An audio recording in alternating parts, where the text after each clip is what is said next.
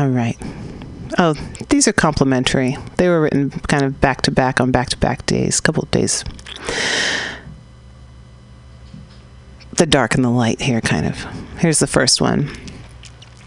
Temperatures and tensions remain high. Watermark only reaching the eyes. The content of time sliding like it's somebody's fault. But really, the division is a shift in opposing directions, and something's got to give. 2. The fog rolls and the wetness settles in, cooling the fevers and fires, soothing the mood of desire, forged and sharpened, nerves heightened and frightened by the flames and fumes. Now, calling upon the precipitation to temper the searing edge, the difference between marks and scars. Liquid stars lift the heavy burden of heat.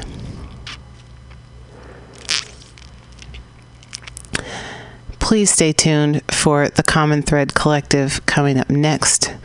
Diamond Dave's back after a few rough weeks. He's feeling better. He's got a new hat. Uh, he's got he's got friends who've, who've, brought him down here. Thank you, Bill. Um, so we're having a welcome back party for Diamond Dave. So bring your instrument or your poetry, or just bring yourself and hang out. Bring your presence. Your presence is a gift. Um, you know, nothing perks up Dave like community. So let's have a party today from three to six. If you're in the neighborhood, come on down to 21st in Florida. We'd love to see you. Uh, let's have a good time. Let's appreciate the Common Thread Collective. Um, it's a very special occasion that we uh, every week. Um, but you know, we got to appreciate it while we have it and while it's happening and you make it happen and we make it happen so peace to you all um, stay tuned and we'll play a little more music for you and we'll be back in about 10 minutes or so so come on down and join us at mutinyradio.fm san francisco and remember just when your aspirations seem outrageous like divesting from the war machine remember like code pink Inspiration is contagious. Peace.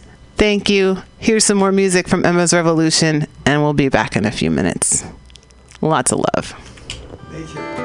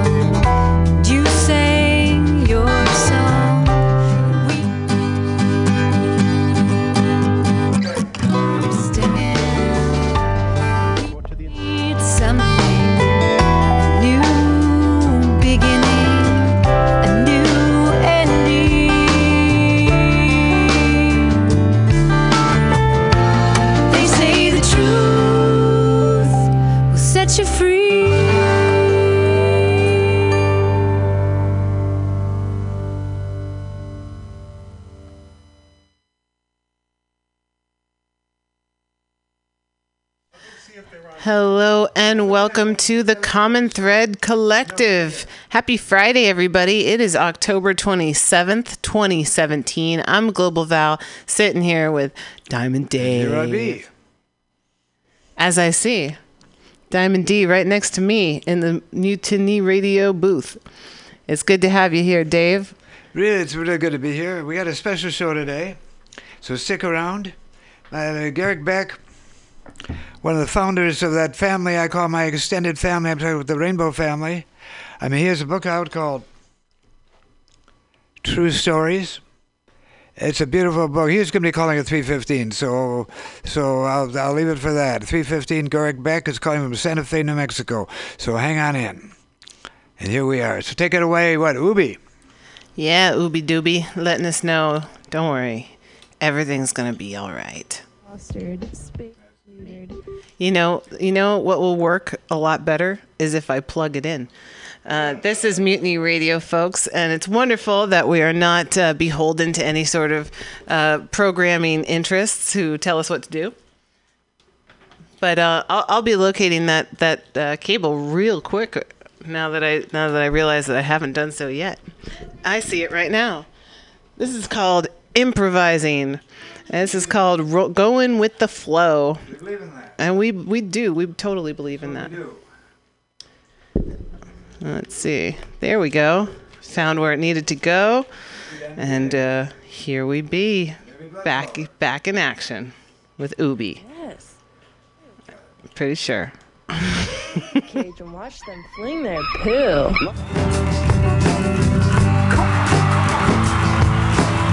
Sometimes I wonder where do the blues come from? Up and down. Sometimes it's not so fun. I try my best to tell myself it's all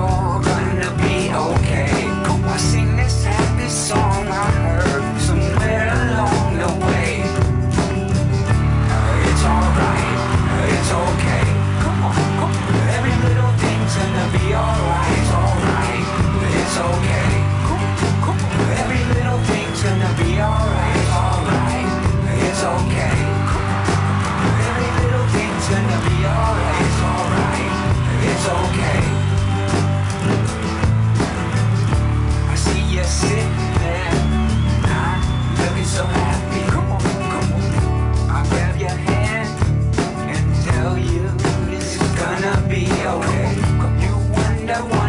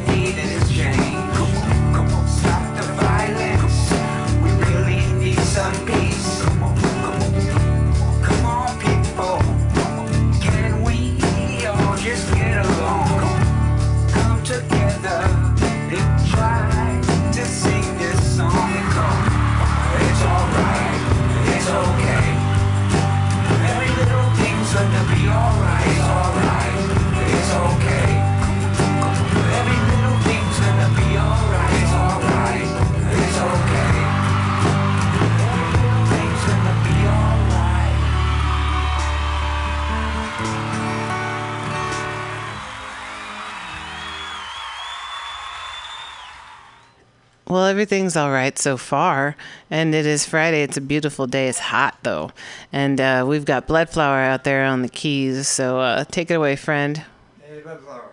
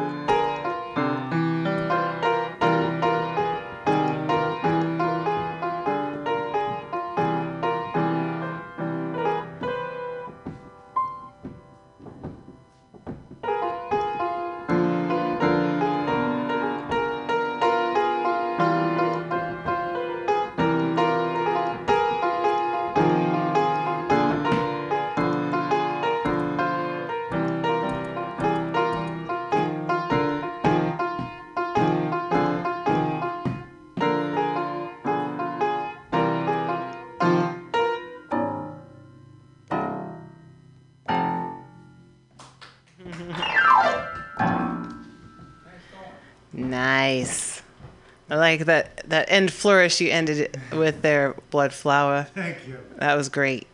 That was great. Hey, everybody, it is Friday afternoon. We hope you can come down to Mutiny Radio and join us here at the corner of 21st and Florida Streets. We're right here at the corner, 2781 21st Street. And we'd love to see you come down. This is a community open mic. You can come down and play music. We have a piano. Um, you can, we like a lot of acoustic music, but we do have a small amp you could plug something into if you'd want. And um, yeah, come on down and jam. But of course, not just music. We also have poets, activists, writers, community members. And when I say community, I'm talking about community from around the world.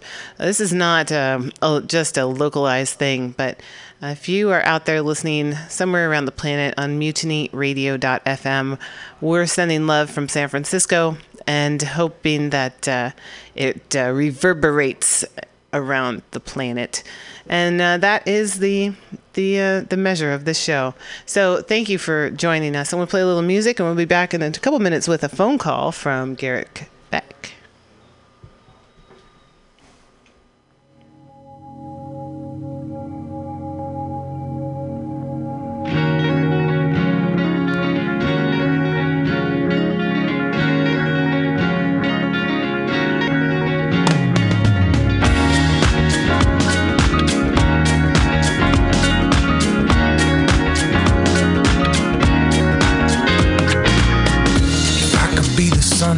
I radiate like Africa and smile upon the world in a galactic love laughter. And if I were the rains, I'd wash away the whole world's pains and bring the gift of cool like ice cream trucks on sunny days. And if I were the earth, I'd be like mountains bountiful. And if I were the sky so high, I'd be like wind invincible. And if I could be a seed, I would give birth to redwood trees. And follow the trees, I generate the freshest air to breathe in.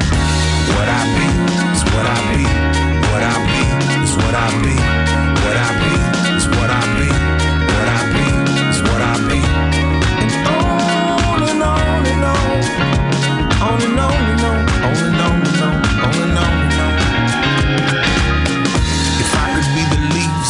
I would stay evergreen. Spread my limbs out wide and pull love so close to me. And if I could be the roots, I would dig deep like ancestry. If I were the fruits, you make the sweetest cherry pie for me. And if I could be the night, my moon replace electric lights and magic music would transmit from outer space on satellites. And if myself could be the ocean, you would feel emotion all the time. And if I were the words, then everything everybody said would rhyme. And what I be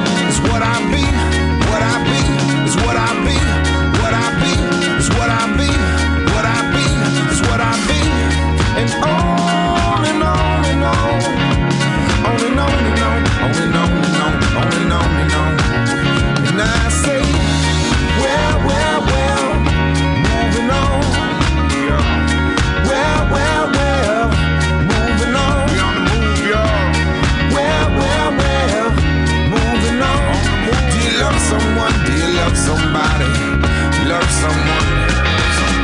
Love someone. Love someone. If I could be sex, my words will protect. I be in the lives of all who connect. What the heck? I make it so we all got selected. Boys would be dripping pure hot intellect, the minds of the masses would all stay erect. And then just for kicks, I mail out some checks, addressed to those who sent the used latex. Yes, that's what I would do if I was sex.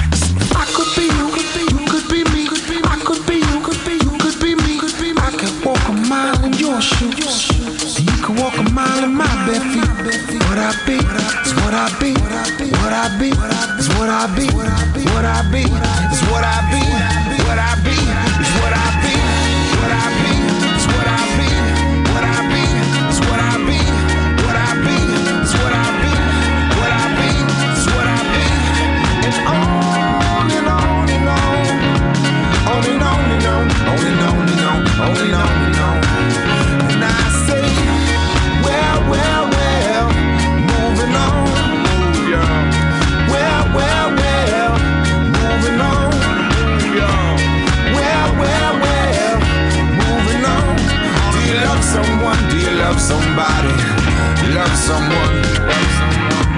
Do you love someone? Do you love someone? Love someone. Do you love somebody? Then hold that one. Do you love someone? Do you love someone? Love someone. Do you love Love somebody? someone. You love someone. Hey, Garrick Beck, are you there? I hear you, Diamond Dave. Is that you? That's me. I know, um, and you can hear me. I can hear you. Uh, I could hear you uh, uh, clear as a bell. I'll start with that. Excellent. Hey, Garrick Beck. I'm sitting here with a copy of your book in front of me. The book is, tr- is True Stories. And uh, last month, I began to see the cover around on what they call the social media. Right now, we're talking at, on Mutiny Radio, heard around the planet on the internet. And this be true stories. This be that, wha- wha- what do I say, the past shakes hands with the future through the now, right now. That's And what it- we're trying to do, Dave. That's what I'm trying to do with the book. I, That's I what I- called it true. I called it True Stories because there's 52 stories in the book, and I think that that I, I called it that because some of them are just so unbelievable, such amazing little things, even if they weren't all earth-shaking. Some of these stories just showed human beings doing something amazing, something beautiful, something powerful, something strong for the people, for the earth. And I, I called it True Stories because sometimes it's easy to believe that terrible things are true, and it's hard to believe that good things are true. And I think, uh, you know, hey, we need more good things in the world, right? And that's uh, definitely right. And I think the fact is that you, given uh, given uh, where, where you were birthed, that that is with your mother, Judy Malina, star of stage and screen, your father, uh, uh, Julian Beck, the Living Theater, which in many ways, when I think back in my own life, I got you beat about 10 years. I'll be 80 in a couple of weeks. A couple of weeks where when I began to first hear about the Living Theater, and with your dad and your mom. I was in Minneapolis, and I remember, and uh, that's that's your father and your mom. Let me say, and uh, this was, and the Living Theater was about opening the door. It was about finding the connection between uh, the n- new activism, and this, in that case, it was uh, when they wanted us to climb under tables, when they had uh, us, they wanted us to live in fear of nuclear war, and also the idea of the theater that would take down the fourth wall, that would open things up, and that's where you began. That's where that was uh, where you were raised. I was a I was a theater brat. I grew up clowning around backstage and climbing around the backstage. I played all the little kid roles in the theater, but I had no idea that in this brand new off Broadway theater movement, who were the people in the audience? They were the writers. They were the poets. They were the artists. They were the sculptors. They were the dancers. All of them famous now, but back then they were a group of scrabbly artists trying to say something about the world, something new about the world, something new about uh, uh, how the world could be. And they, they, their medium for this was the arts. And um, In An fact, the first chapter, just to begin, uh, has uh, uh, there I see the, the fairly young Allen Ginsberg. There I see Oh, Jack yeah. Kerouac. There I see Gregory Corso. There I be those that later became, not so far later, became what we call the Beat Generation. And the fact they're You there. know, I, I played for these guys on the stage as a child actor, and we'd go back to the to my parents' apartment for the opening night parties, and these folks were clowning around. Kerouac put me on his on on his, his back and cl- cl- and and uh, what would you call it? Uh, went on all fours around the living room, just having fun as could be. I had no idea this was some famous writer. To me, it was just a guy having a good time after the show. And I, I want to emphasize that, that these writers, these artists, these poets, they were John Cage and Merce Cunningham and uh, Helen Frankenthaler and all of these uh, fantastic characters, Diane di Prima. They were not, okay, they wore black and sunglasses and blue jeans and, and dark sandals, but inside they were as colorful as the hippies that would show up 10 and 15 years later. And in fact, these guys were the seeds of that culture. And uh, in a way, um, I'm trying in the book to, to, to plot the arc from the beatnik bohemian years into the hippie psychedelic counterculture and on beyond that into the modern environmental movements, the modern global culture movements, the modern movements for uh, herbs for healing, the modern movements for a more decentralized, compassionate society. And I think that these things have their roots in those old crazy beatniks who put forth ideas in uh, in Dharma bums who put forth ideas in their crazy collages and they're throwing the paint across the room, who put forth ideas in their happenings and in their uh, in their music of meditation, John Cage's work. And we're. I think that that group of artists is very well recognized. But what isn't recognized is the connection between them and a thousand movements around the world today that are trying to save the water, save the atmosphere, save the beaches, save the dolphins, save the whales, save the butterflies, and God help us, Dave, save the people. And this beautiful book of yours is, is laying that out from this uh, William Carlos Williams play, which is the first chapter, where people are gathered for opening a night, and these characters were here, in, in which out the Living Theater was kind of a magnet.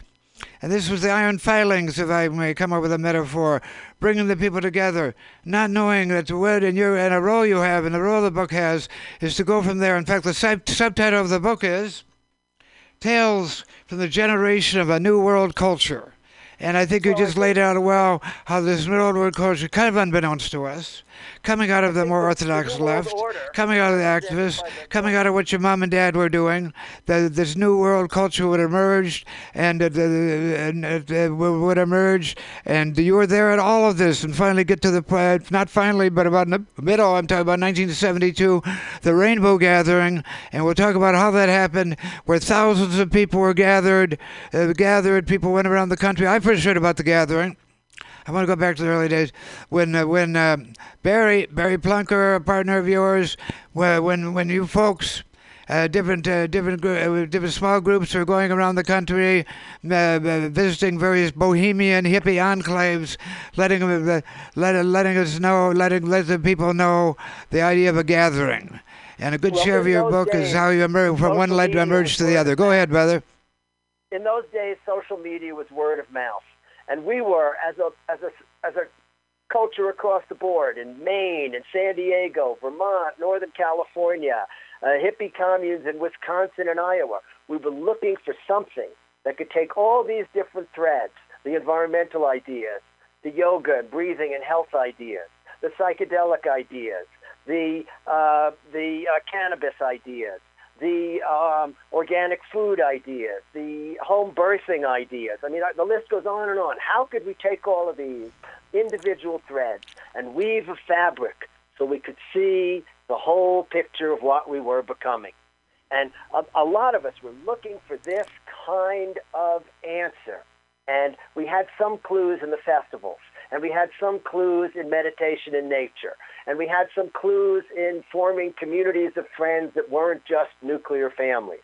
And this idea of a gathering where these ideas of home birthing, good healthy foods, human cooperation, uh, caring for each other and the earth, that these ideas outside of the money system, because remember, these rainbow gatherings that became non-commercial, that divorced us from the corporate bankster state immediately. They had no interest in us because there was no way to make a dime on our coming together, our gather. And so we began to gather, and what we found, this is so important, Dave, what we found was we would go and talk on the social media of the day, which was person to person, traveling around the country, talking about this first gathering in 1972. And people would say to us, I've seen that in my own mind's eye. I know what you're talking about. And they would add some aspect that they had seen or that they had thought about or they had dreamt of.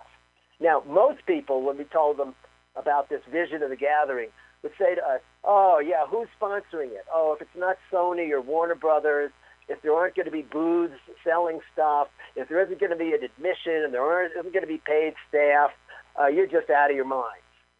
But every so often, somebody would say, I have seen this as well. I have seen this myself. And I have to say, Dave, that is one of the themes of the book, True Stories shared vision.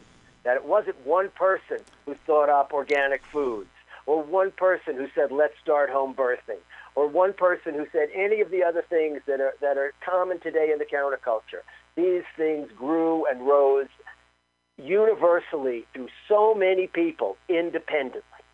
And I think it's very important. And that's why our movement of people, our movement around the world towards a better world, a more environmental world, a more just world, doesn't have a president, doesn't have a board of directors, doesn't have a hierarchical structure. No, it is a bunch of spiritual, individual anarchists. And if you're not spiritual and you're just humanitarian, great. But it's individual actions, individual bonding with each other that is uh, is so powerful. Because what do we have that's that, that's going to be stronger than the corporate bankster state? And the answer is individuals banding together to form community.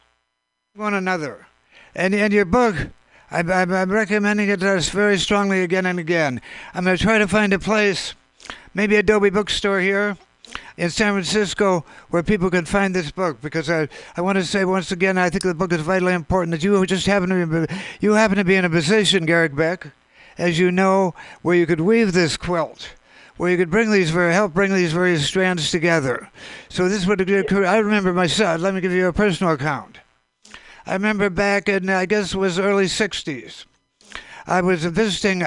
Now here's another another strand. I don't know if you mentioned it, but Bob Dylan, Dave Van Ronk, and the Folkies. And Dylan took me. Bob Dylan. I was staying with him, and he took me to the Living Theater. And Wavy Gravy. Um, and I was was doing a show there. It was after the Brig was playing. So we looked at Wavy Gravy through a through a whole network of barbed wire. Do you remember that? It was called the Brig. Yes. The Brig. And uh, and uh, Wavy got up there and did his thing. I was I was sitting next to Bob Dylan. So we have another strand: Bob Dylan and uh, Bob Dylan, Dave Van Ronk, and the Folkies. And we could talk on for all day all day long about these All various threads strands. And uh, well, hold on, hold on. Well, let me finish my sentence. These different strands that emerged, whether it came out of the blues, whether it came out of activist politics, whether it came out of who we are, and you get living theater. These various strands, and it was all about finding one another. Absolutely. I mean, for me, Dave, Dave, I could have stayed with the Living Theater. I could have, you know, grown up and and just worked with my parents' radical arts theater troupe. But just like any creative parent, they say to their kids, "Go forth and do your own thing." And I went forth and t- tried to do my own thing and tried to step a little out of their own shadow of uh, of such uh, political, social activist artists. And I didn't really know where I was headed, but I took these steps literally into a kind of wilderness, ended up in a back to the land community, worked on this uh, super creative peace festival outside of, of uh, Portland, Oregon called Vortex. The story of Vortex is in this book. If you're in the Pacific Northwest at the end of the 60s and early 70s, you know the Vortex Festival was the largest rock and roll festival Free. that never got any press. And the reason it didn't get any press is because it was non-commercial. The community pulled it off. And I think uh, that story uh, also needs to be told. All these different threads of where did we come from? Where did the modern environmental movement have its roots? Where did the Occupy movement have its roots? Where did uh, so many of these Liberation Springs movements have their roots? And the answer is in the generations before. And the, the story needs to be told so that we can see how connected, how totally, completely the common thread of humanity runs through us. Well, then, hey, Bar- but hey, uh, together- Garrick. As you know. I don't know if the, the name of the show. We're talking together, and it's no accident. Being heard around the planet on the around the internet, no accident, social media. I mean, This uh, the, we be talking together on a show that I call the Common Thread Collective. It's about casting that wide net, finding that common thread, letting life flourish, and saying what we're working on is don't panic, keep it organic. And I think what we're talking about, I think this is an important conversation, Garrick. It is being recorded. It will be pod- It is on the podcast. We'll be able to put it around and let people hear it because that's what we're about. And I th- I'm thinking of a couple of things just to take off on the next jump because this conversation cannot by itself be lineal. It's got to be a non-lineal. That's my excuse, non-lineal conversation. And a couple of Well, times. that's it. We, we, You mentioned. Hold on, Garrick. I'll get right to you. That you that you mentioned a couple of times. Our our brother, a brother in the struggle. That that Montanan fellow named Barry, uh, Barry, Barry Plunker, Barry, and you allude to him a couple times. In fact, you have his picture in your book, and how here he is, this wild guy from Montana, who had been in Vietnam, and you are this New York, and you are the New York Jew, and uh, Jewish guy, just like, and how it is that we be- begin to weave these uh, these different tapestries together. Haight Ashbury, 1967, 50 years ago, and how it's woven all woven together. So I'm, at the moment, I'm speaking about you and Barry. Well, Barry is a heroic character in his own right. And Right. in the book, in the book True Stories, I try very hard uh, to tell a few stories about famous people because that's what the public wants. So you see Ken Kesey, you see Dorothy Day, you see Tim Leary, you see Jimi Hendrix, you see all these characters emerge in the book. But just as important, you see people that you've never heard of who standing with their feet on the ground in front of their friends and with the public did something or said something heroic that helped change a little bit of the course of our cultural evolution. Barry's one of those characters. He and I, on the outside, are in some ways so different. He's a wild cowboy kid from Montana, and I was an intellectual kid from New York. And we were looking for something. And when we hooked up, we were able to put this together.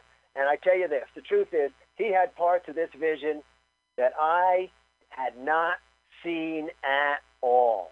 And I think I had some parts of this vision that he had not seen. Because the truth is, That's we are like pictures of a vast puzzle. Pic- pic- we are like pieces of a vast puzzle.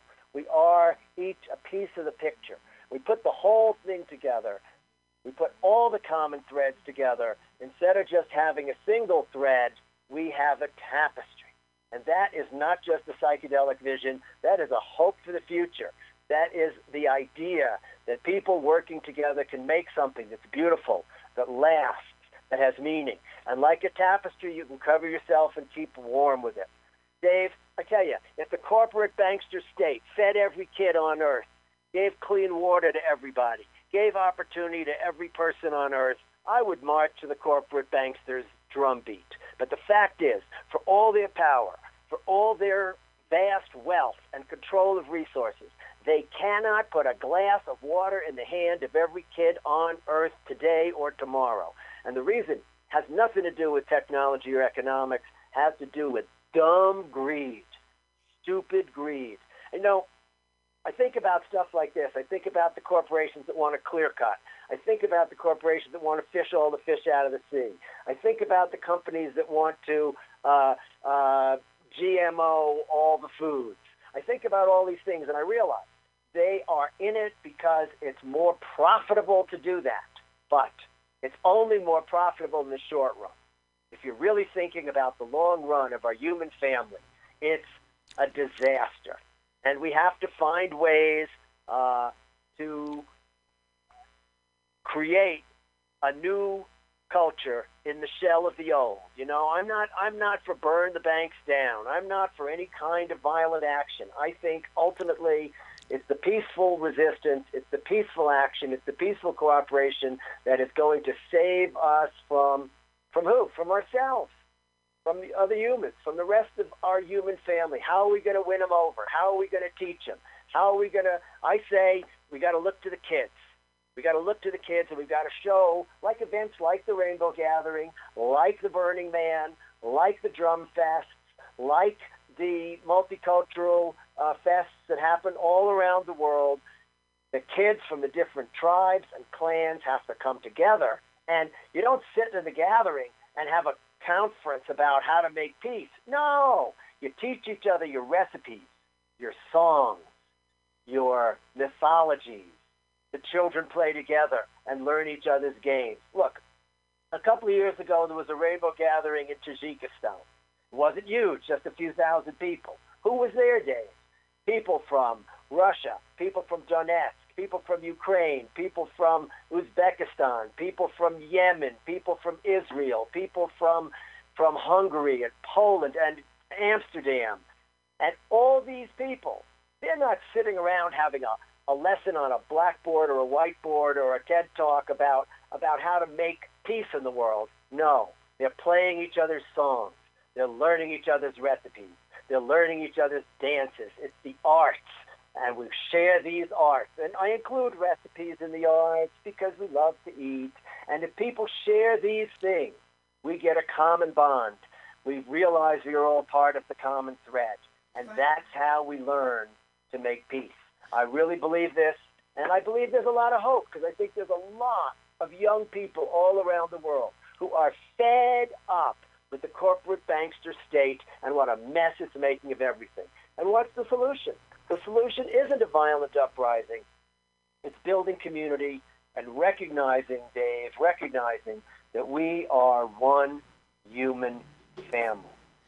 And know, I'm trying to uh, to promote the concept of the rainbow family of living light, the people of all the races, of all the tribes, of all the people on earth, that we are the future. And just seeing it, just feeling it, is the first step. Beyond that, you know, you work in your neighborhood with your neighbor, you work at your school with your kids and the teachers, and you try to build one inch at a time the uh, the long road uh, ahead.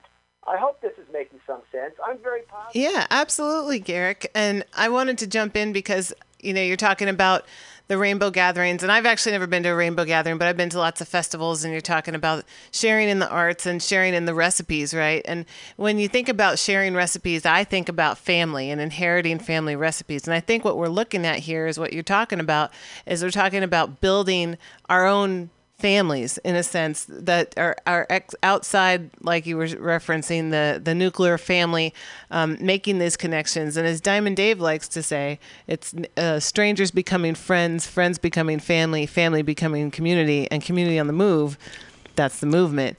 And uh, you know I, I think that if, folks don't necessarily have that experience of going to festivals and and connecting with people that they've never interacted with before from you know different places different kind of cultures and countercultures that um, they don't know that it's happening so i think it's really amazing that you wrote this book uh, true stories and um, can you tell people how, where they can find it You, you can find true stories at any of the major online booksellers, including my publisher, which is iUniverse, just the letter I in Universe. And uh, if you go there to the bookshop, that's one way to do it. And I don't necessarily want to plug all the other giant uh, book Sure. distributors online, but uh, it's available right now in hardback and paperback and in uh, download for Kindle or uh, Nook. And I'd really like, in, uh, before before winter holidays, to be able to come to the Bay Area and do a kind of slideshow and reading and book opening uh, celebration in the Bay Area. And I'm working right now on a couple of different places where I might be able to do that. And maybe I can call in in a couple of weeks with a date and we can get together because I'd, I'd, I'd love to do a little, uh, a little event where people could come. I could sign books to people from all the different movements. Because also, Valerie, uh, the fact is, it's not just these events, these immersive events, the Burning Mans and the Renaissance fairs and the gatherings and the bluegrass festivals and all that kind of stuff. It's not just the events. There's lots of other ways that people can hook into and be uh, be woven into or knit into or crocheted into this common thread fabric. There are things like community gardens.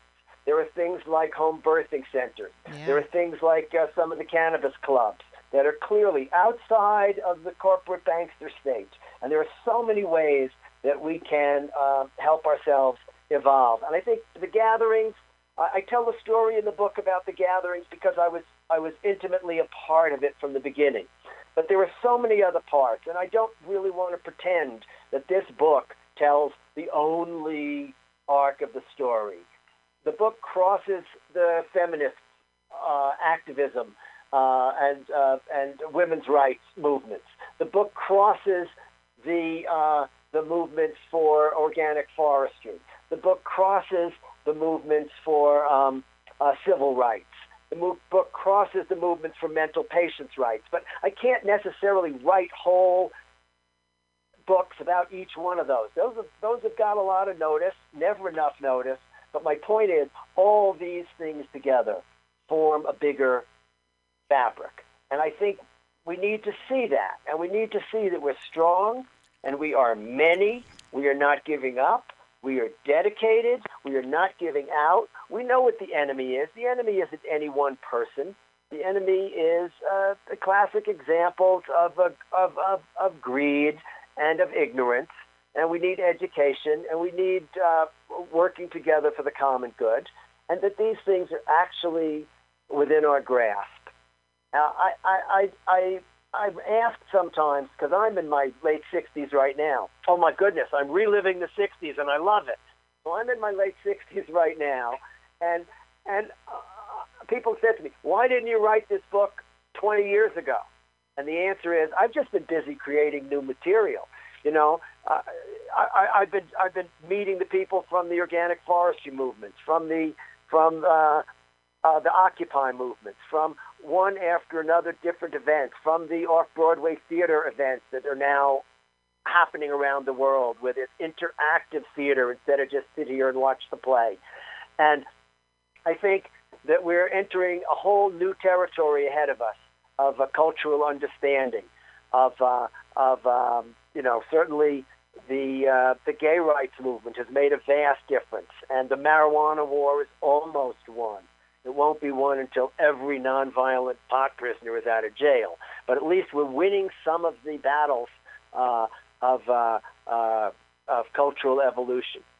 And all of that, all of that, uh, you happen to be at the right place at the right time. The book is True Stories. Tales from the generation of a new world culture. And you and I, Garrick, can, I'll be 80 uh, November 12th. So I got you beat by a decade or so. So we start, we do, we've seen it happen, we've seen it emerge, we want to see it continue to emerge.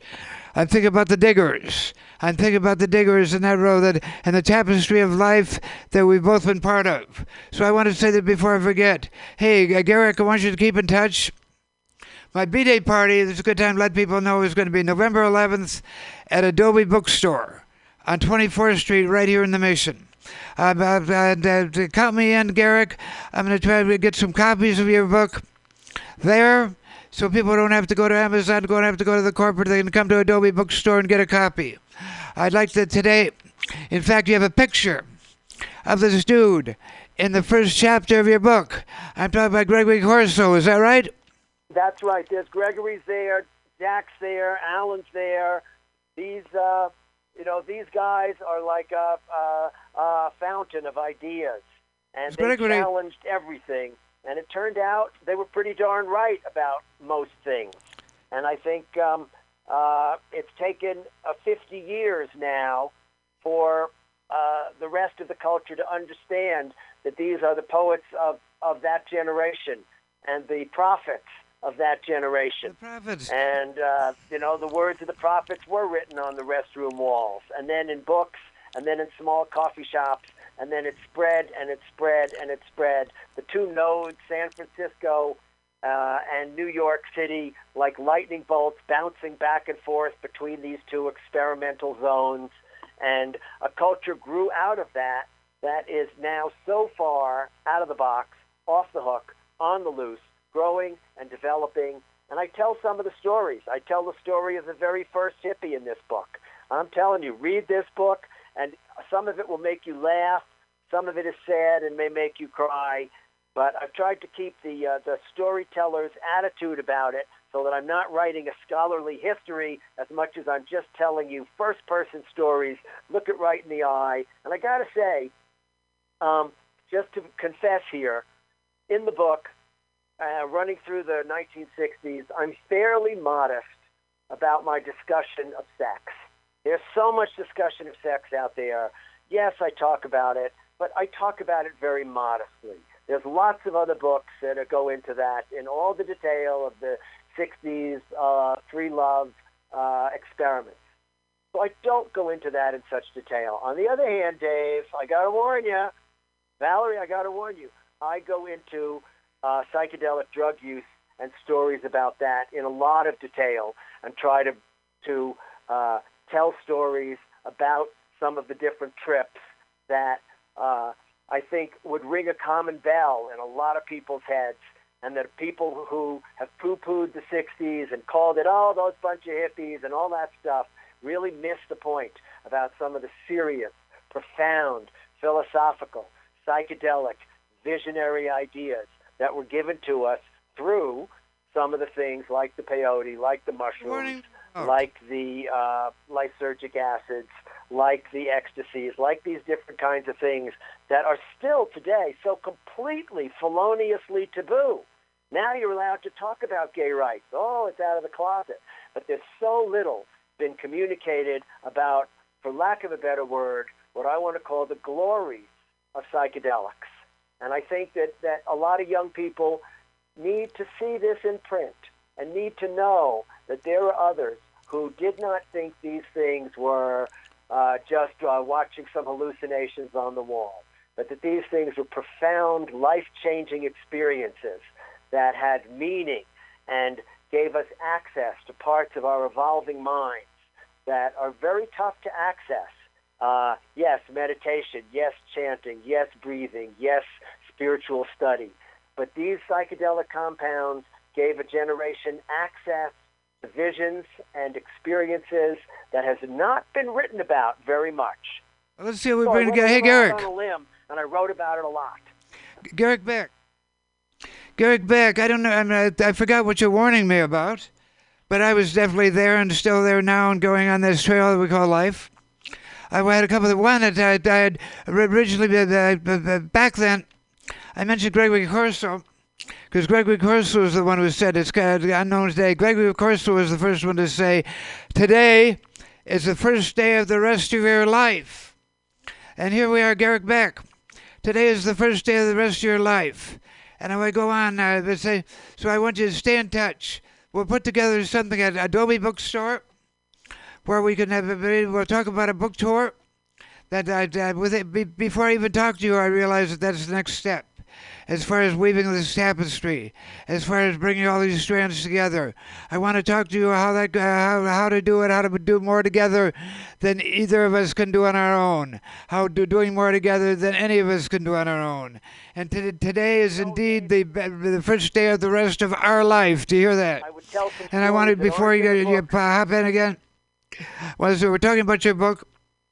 It's talk. It's called True Stories. The subtitle is Tales from a Generation of a New World Culture, and it's a beautiful book. The cover is of a rainbow a balloon, hot air balloon, ho, hot air balloon, over a teepee circle from the Rainbow Gathering. And I want to say your chapter right in the middle of the book, which is how, which is the, which is how the, the, that first gathering in 1972, how, how, how it was to you to be running around to realize that something happened. People were coming from everywhere. They thought they could stop it. Could they stop it? No. And how historical that was to see people. It was, it was an idea whose time is both right and ripe. And it was happening, and nothing could stop it. And in that movie, let me uh, use this minute I have before you pop back in. So if people want to see a good film that includes a lot of footage from that first gathering in 72. In fact, I think the, uh, the photographers mentioned your book.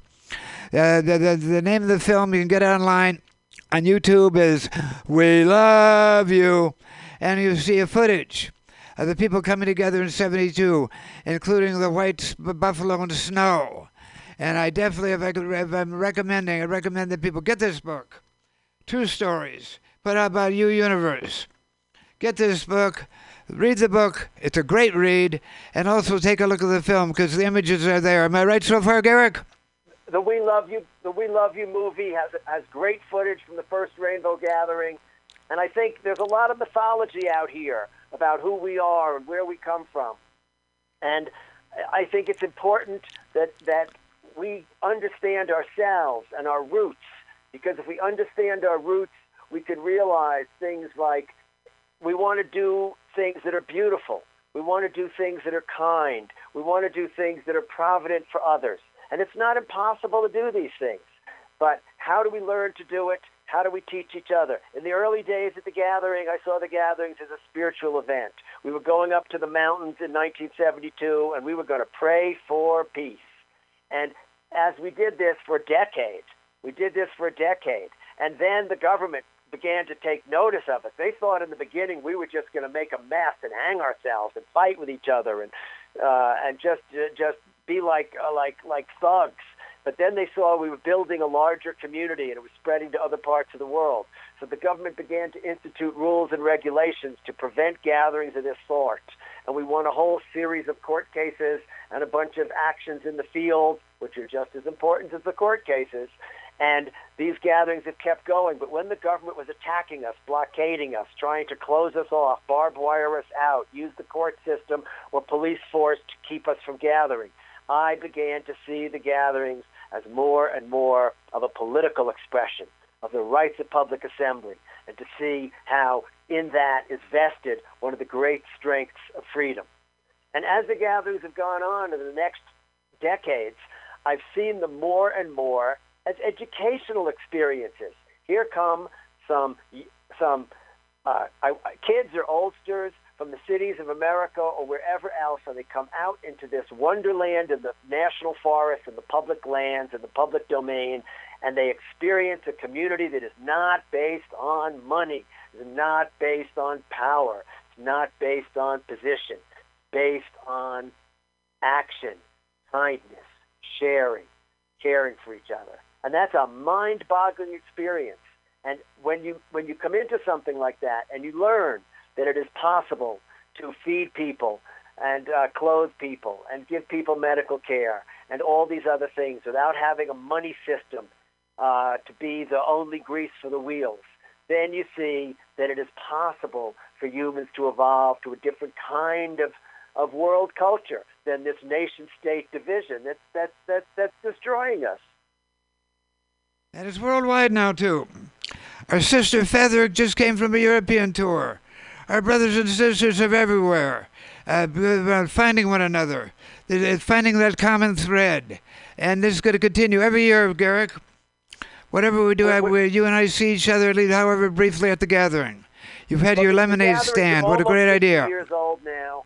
They happen in they happen in about 50 or 60 different countries, and they even happen in some of the most oppressive countries. There have been gatherings in the People's Republic of China.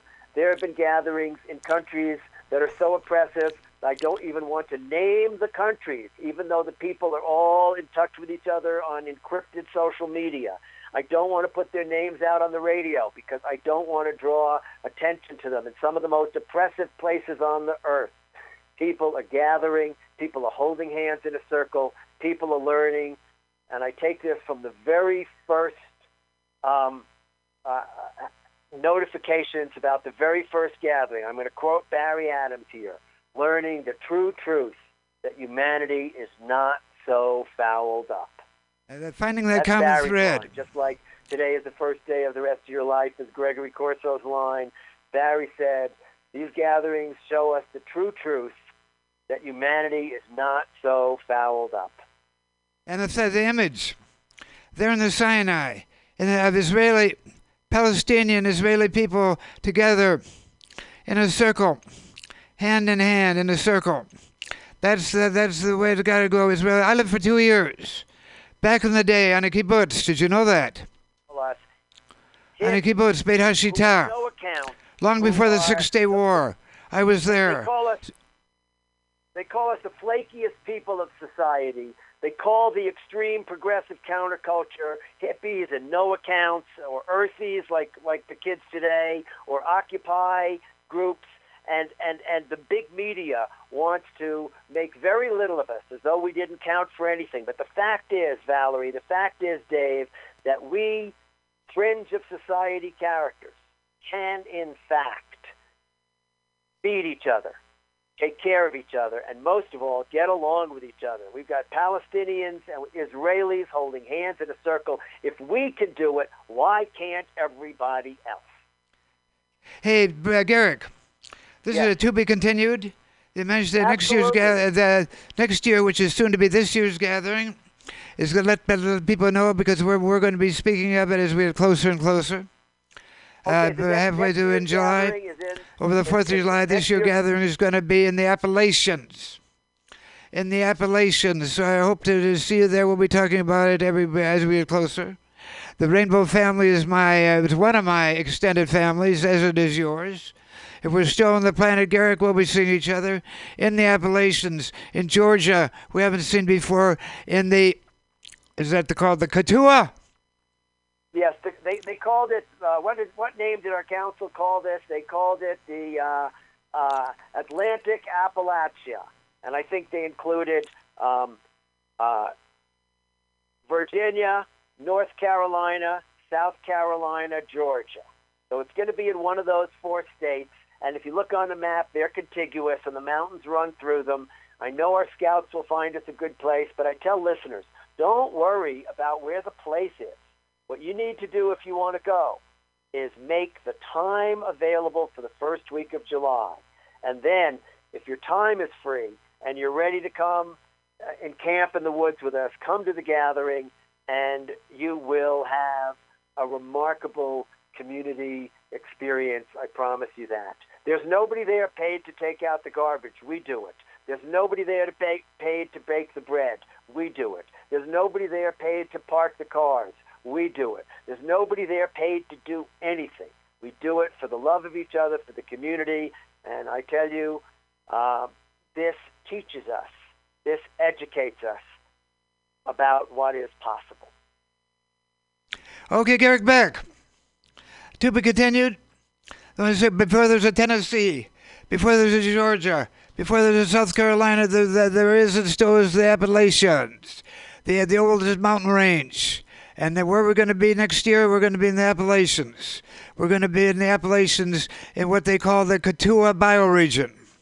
And and Garrick, for some weeks, uh, some years now, uh, you've uh, you came up with an idea which is a good one, where you set up the main circle on the fourth, in other words, to a lemonade stand, and we come and share lemonade and share these things. So Garrick, I hope I'll see you before then. Uh, I hope to uh, see you before then. We're going to set up. Uh, we're going to set up some readings and exhibitions here in San Francisco, where it all began. We've come full circle. We're heard around the planet. This has been Mutiny Radio, the Common Thread Collective.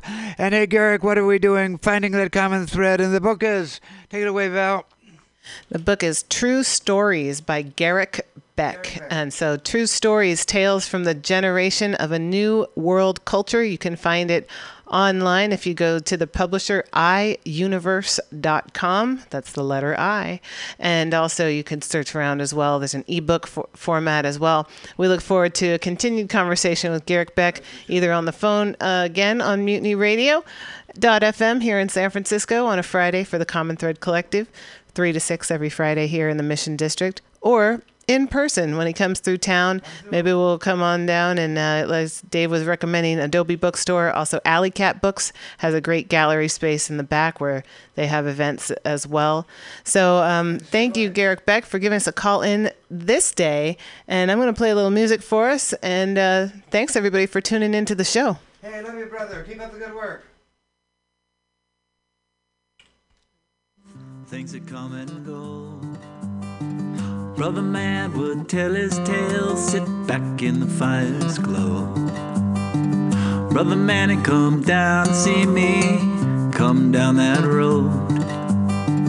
Brother man come down and find me, and this is what he told. He said, If you think you love that girl, then you better treat her right. If you're gonna be with her, then you better go tonight. You better go tonight. Brother man, he came down to show me where I belong. Brother man, his words released me, freed me with his song.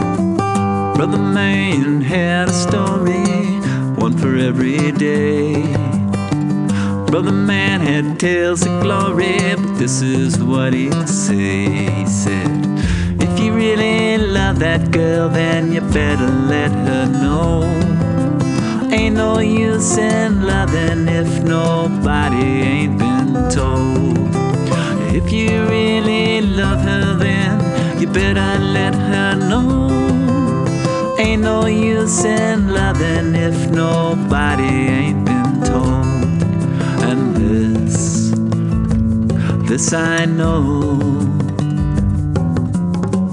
Brother man came down to see me, came down that road. Brother man came down to teach me everything he knowed.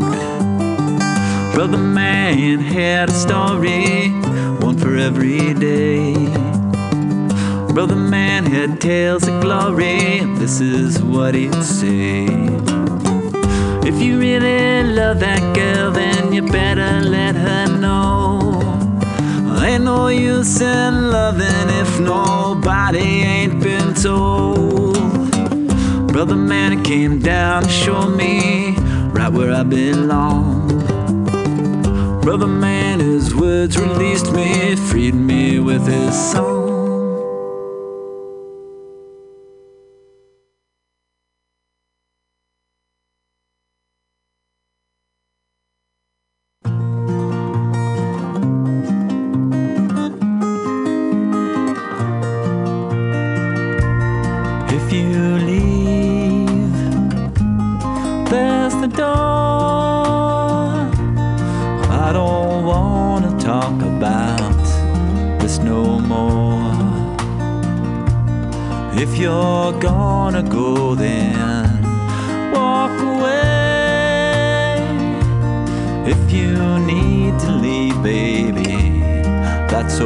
Okay.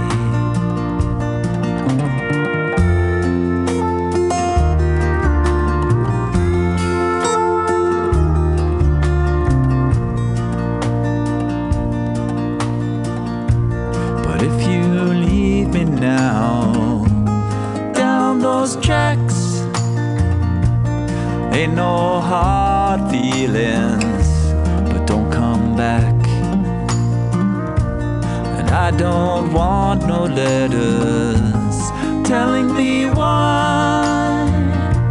Save the postage, baby. Just say goodbye. Oh, but do you really care if I'm here or if I'm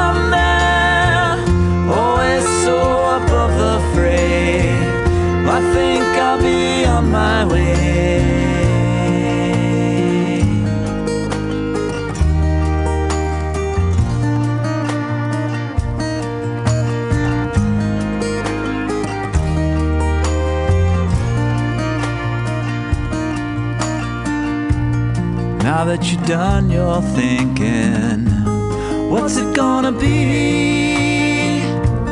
Keep on walking or stay with me. The time is passing, yes, the the time has come. Do what you must do, just let it be done.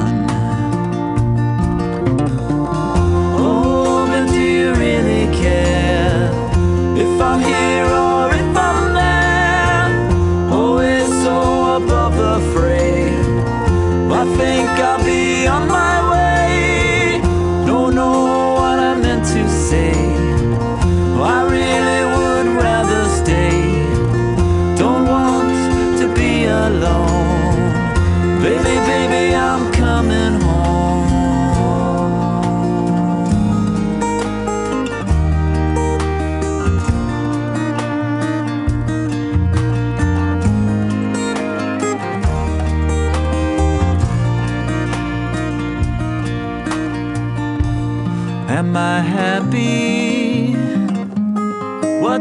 What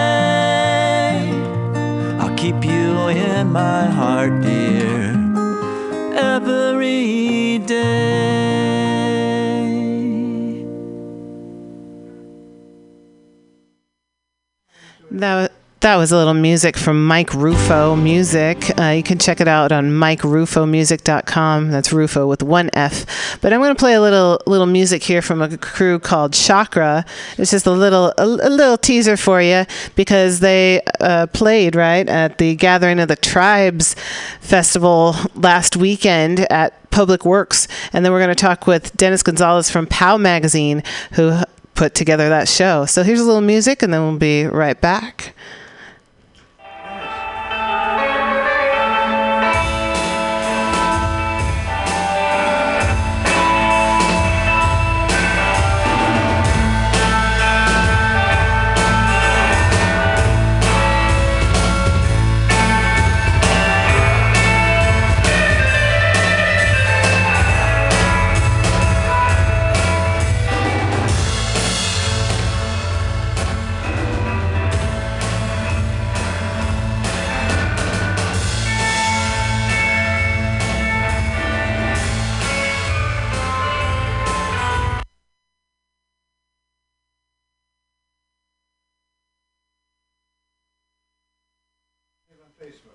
Well, that was a shorter teaser than I thought.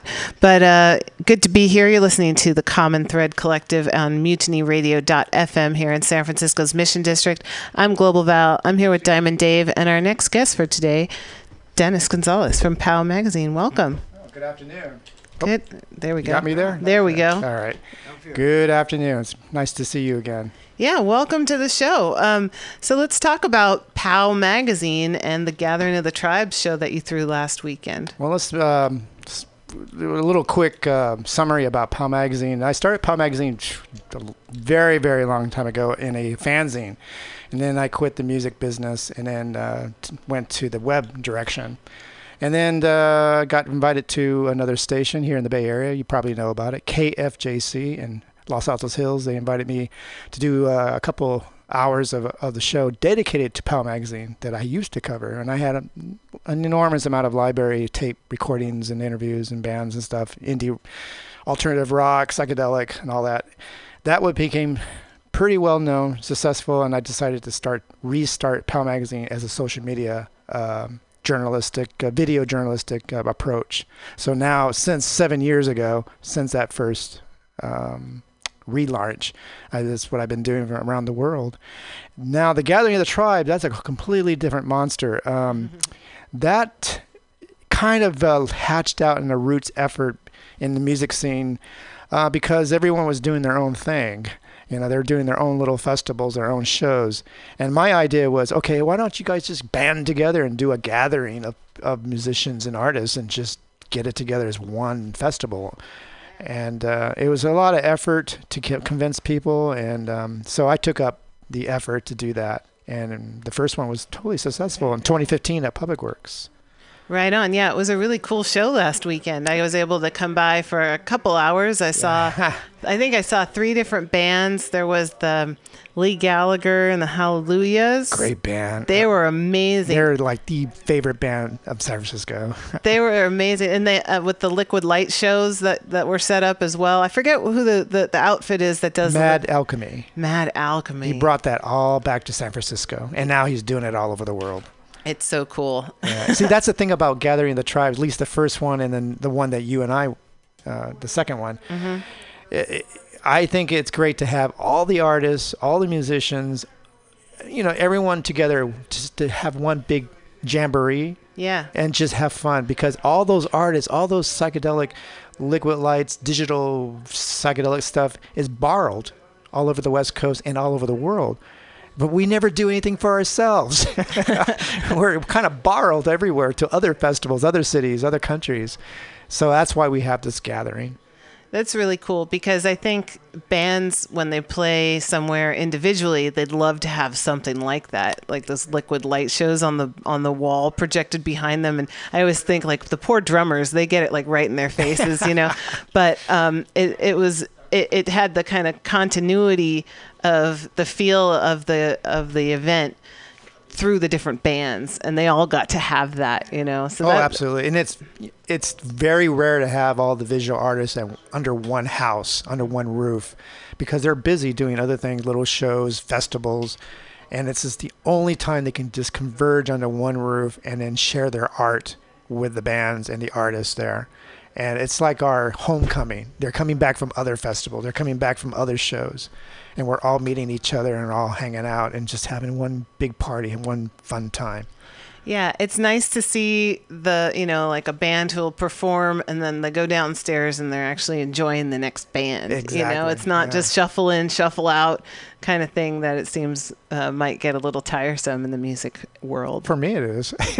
I'm running a fest for 12 hours nonstop. yeah, let's make that point. It was a 12 hour festival uh, at Public Works over here on, what is it? It's off of Mission. Right? Erie Street. Erie Street is in the Great Lake Like- Erie. yes. Yeah, that's a cool spot. I hadn't been there in a long time, and it was good to to go there because you have the the different levels, and you can really have two different parties going on at the same time. But it Yeah. seemed like it was uh, scheduled well enough that the bag, bands were kind of staggered, so you could go and enjoy Mm-hmm. um, with not not a lot of overlap. So And then you can take a little rest out in the pat the makeshift patio that they put together on Erie Street uh, with the food truck and yeah, it was kind of nice to escape a little bit and again to get back into the venue and and dive into the music whatever is playing on stage. Yeah. So, um, how did you draw these these bands to to be part of this? Are these bands that you've been uh, personally familiar with, or is it uh, was it like you said, kind of a community effort and and uh, different folks making different suggestions, or how how did you get all these cr- this crew? And this is a really cool story. At the very first one, uh, three years ago, when I started to hatch the idea to uh, the musicians and artists and and other people in the music scene, uh, I told them, you know, we can do it this way. We can make it successful if we surprise everybody. Just hey, by the way, we're going to have a 12-hour festival with the best of the local music scene here in San Francisco and in East Bay. Instead of just getting giving the word out and telling everybody about it, we thought we'd surprise everybody. So we kept it a huge secret for a couple months while we worked why I worked out the logistics with Public Works. And what we were doing is something that hasn't been done ever, as far as I know. Um, local acts only, not national acts, no headliners, nothing. And the only way it's going to make it work is to have every single band involved, intimately involved in promotions and the logistics behind it and putting a fest a 12-hour festival together, you know, stage, backlining and all that.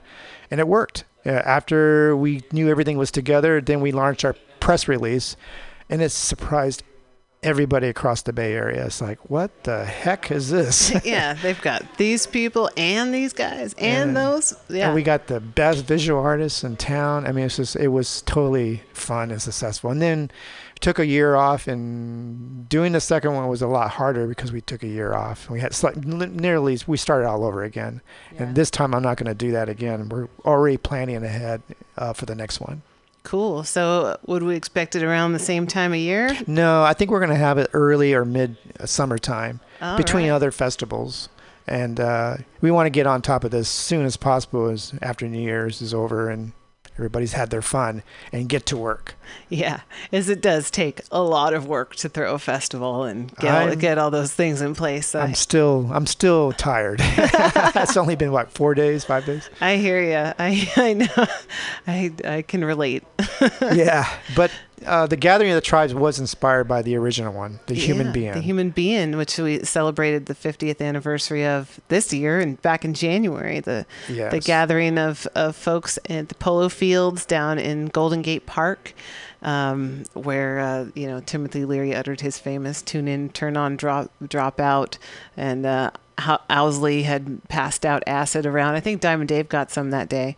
Um, yeah. but but the the gathering of the tribes being all of these people from uh, kind of forming the counterculture who had been around but not necessarily all together in one place before um, and uh, kind of kicking off Yeah, I've talked to a a, lot of the original musicians from that era of the Summer of Love. I talked to Big Brother and the Holding Company. I talked to, yeah, a lot of people, and they've and they know what I'm trying to do for the modern times, for the modern young folks that want to gather together for one year and just have fun and celebrate art, music, and love. And that's exactly what the gathering, our version of Gathering Tribes is about. Hopefully, we're respecting our roots um, from 1967, 66. Uh, I think we are. I, I think we are. Transgenerational. Wow, this is the this is part of the we right now. You have Val, you have myself, and you- we have a we. Now we mentioned in the last uh, interview about the Rainbow Gathering, of which Garrick Beck was one of the founders. Who was there at the first one in '72, and every year, in some national forest. We gather. We learned along the way very early that uh, when they said, well, which, where's your permit? When we realized somewhat, I don't know if it was Garrick or Barry or some of the others, Joni Freedom, uh, wait a minute, permit, we have a permit. It's our First Amendment to the Constitution. The First Amendment gives us a right to speak freely, am I right? Yeah. Absolutely. A right to whatever spiritual path we're on, is that right? Yes. And to use, use the word uh, to assemble, it says to assemble. We say gather, but they're the same thing, am I right? Yes. So I think any gathering of the tribes is an assembling, a gathering. Permit? We have a permit. And so I'd like to continue to tell you whatever role we can play as the Common Thread Collective here on Mutiny Radio and help make it happen, we're for it. Now, as far because of my sobriety, I'm Red Road, because of a number of other things like that. as the gathering is outside, I, uh, a gathering of the tribes, you say it's some in some bar. I just don't know about that. I think we should cast a wide net. We should not limit ourselves, but find a place where we can have the music is part of it. You mentioned Big Brother, music, but there's also poetry. There's also what happens at the gathering. What happens is conversation called Where We Go From Here. So any gathering of the tribes that I speak of, I'd like to see all of that included. Absolutely. Um, one thing that um, I was really surprised by the second gathering that I put together, all the artists in San Francisco, all these people just came together and say, "Hey, I want to participate. I want to come together and do painting, live paintings. I want to do just free flow painting, or just." Sell my art it's a commerce too people are, living off their art they want to sell or trade their art their and their music as well So uh, that's the song. In fact, we're going to play that the song called "The Revolution Starts Now." Everybody brought, brought, what they had to bring, that's and that's nobody went without. It's So funny that- that you say that because the next title, the next Gathering of Tribes will be the next, uh, the the third revolution. Okay, I don't count them, but I think the revolution starts now. she's going to look at, we're going to find it. The revolution starts now. Where you work and where you play, where you lay your money down, what you do and what you say. The revolution starts now. In your own neighborhood, in your own backyard. So what are you doing, hey folks? What are you doing? Just standing around. The revolution starts now. Last night I had a dream. The people gathered around. People brought what they had to bring, and nobody went without. And we had a new song to sing. The third revolution. The revolution starts now. So, hey, Brother Gonzalez, I, uh, the vision is one I certainly share. It's what Garrick Beck was talking about, and uh, I'm calling from Santa Fe, and I think we can uh, do it. And hear the words. Oh, we're, we're, by the way, we got multimedia here. And hear the words, which you've heard me say before if you listen to the show regularly. These are what came to me just before I turned 79, soon to be 80. And hear the words. I'm looking at you thing at the apple, and I'm saying this: Learn to love, love to learn. This never ends. So, hey, Brother Gonzalez, go ahead. Uh, uh, keep sharing your vision. Thank you very much. Yeah, and and yeah, we can keep uh, talking here. Speaking of our um, internet connections, uh, it's not really working for me right now. So, uh, but we are still streaming around the planet on the internet.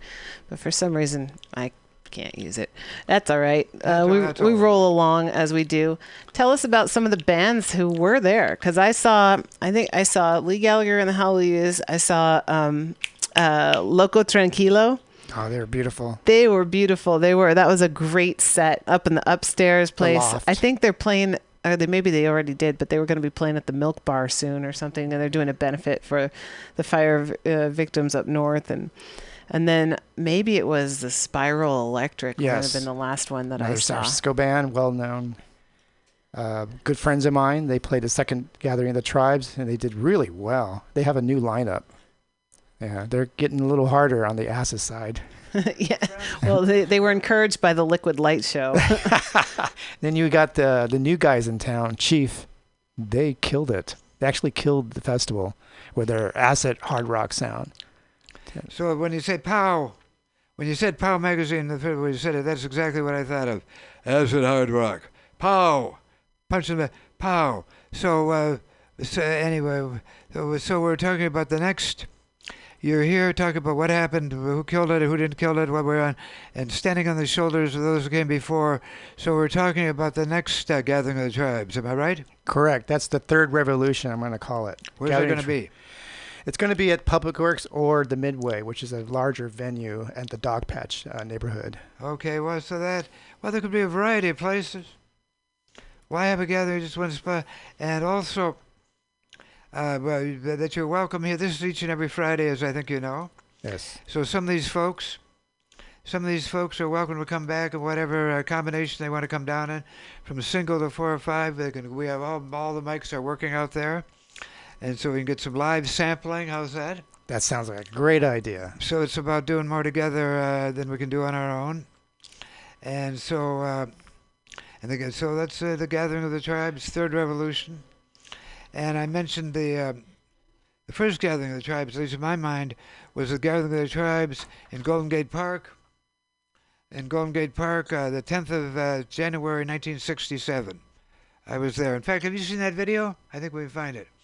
Where where I was there for the 50th anniversary, gathering the tribes, and uh, so you're uh, you uh, you haven't invented something entirely new.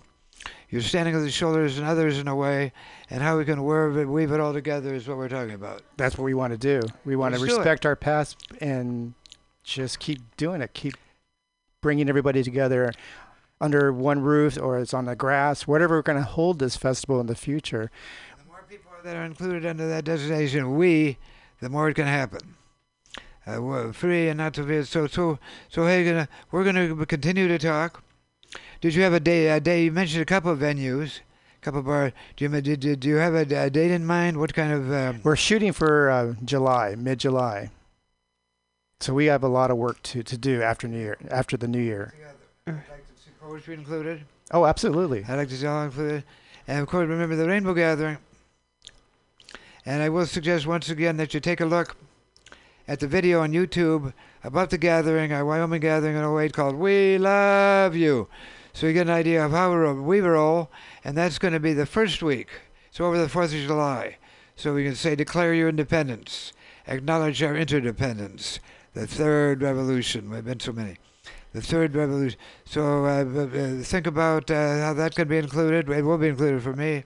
How it can be included, and how we how, how- how we can, uh, starting right now, do more together than any of us can do on our own. I'm speechless.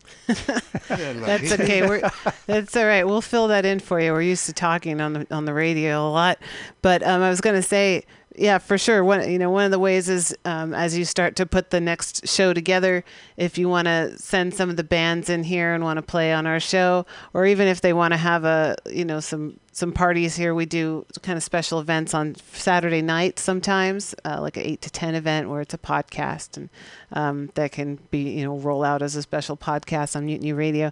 But we're you know we're open to having musicians come. As you can see, our setup here, you know acoustic is better than than uh, than electric, but we do we do plug in once in a while, and and and folks kind of will. We have a little amp you could bring or that you can use, and and people bring their own things.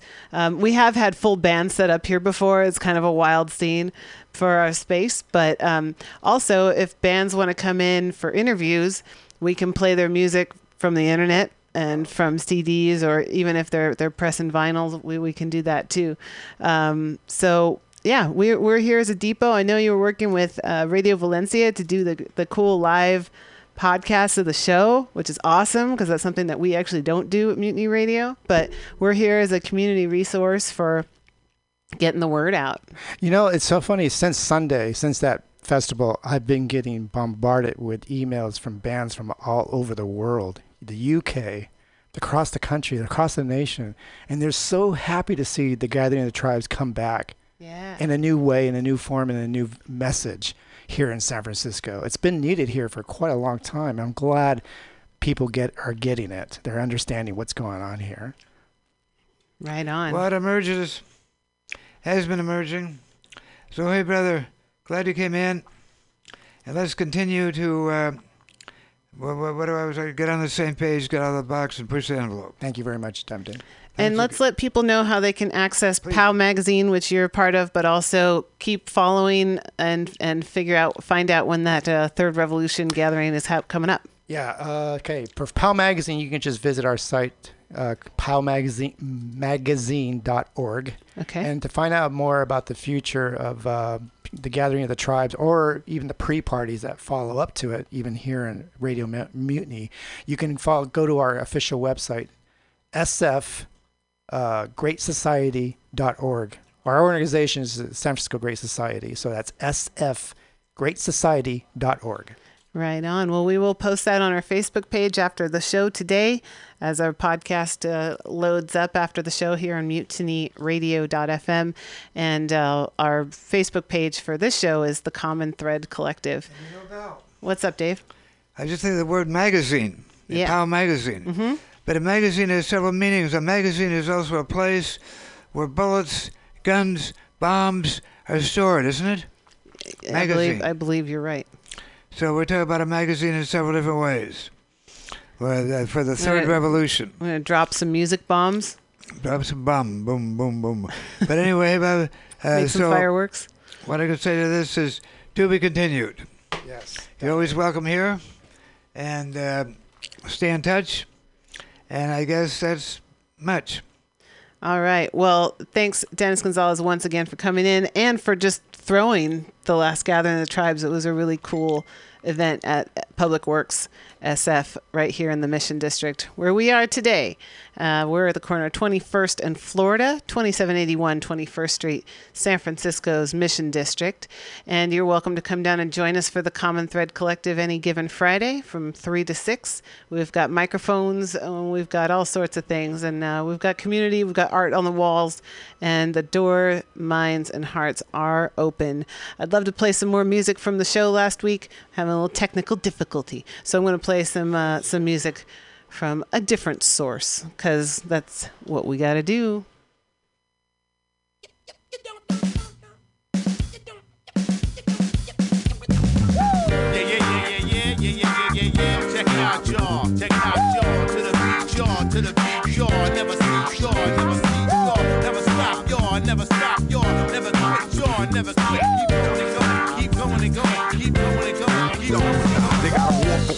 A war for gold, a war for money, and a war for souls. A war on terror, a war on drugs, a war on kindness, a war on hugs, a war on birds and a war on bees. They got a war on hippies trying to save the trees. A war with jets and a war with missiles, a war with high-seated government officials. Wall Street war on high finance, a war on people who just love to dance. A war on music, a war on speech, a war on teachers and the things they teach. A war for the last 500 years.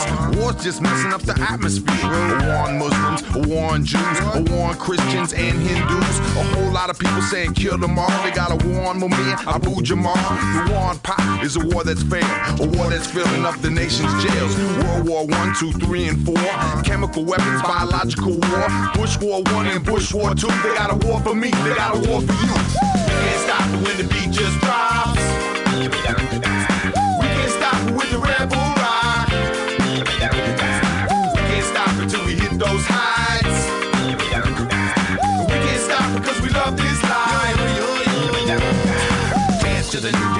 To the new day, rhyme to the new day. Transform hell into heaven, God lives through. Grab hold of today. Yesterday is over, tomorrow may be too late. Everything is one, but the one is unbalanced. Music made for the dollar, like soul and talent. Really ain't it all about the feeling you was having as a child, running wild full of mind programming, set in threatening. Yo, establishment, get in this energy. Lay back and see. The next man wrecking. Till the masses lay. They heads spin, brethren. Get the asking. And we'll win, Mr. President. What do you know? It's evident setting in slow. How does it go? An unprecedented event is about to unfold. The devil can't start, won't start blocking the glow. Falling the sound here, freedom come knock at the door. They try locking it though, but we about to explode. We got the firefly, tiger eye, apocalypse flow. So deep in the bottom of your bottomless soul. Sin mind darts flying out without a pistol. Redesign lost minds got out of the code. Bring order to a world that is out of control. Truth you say, I say, how do I know?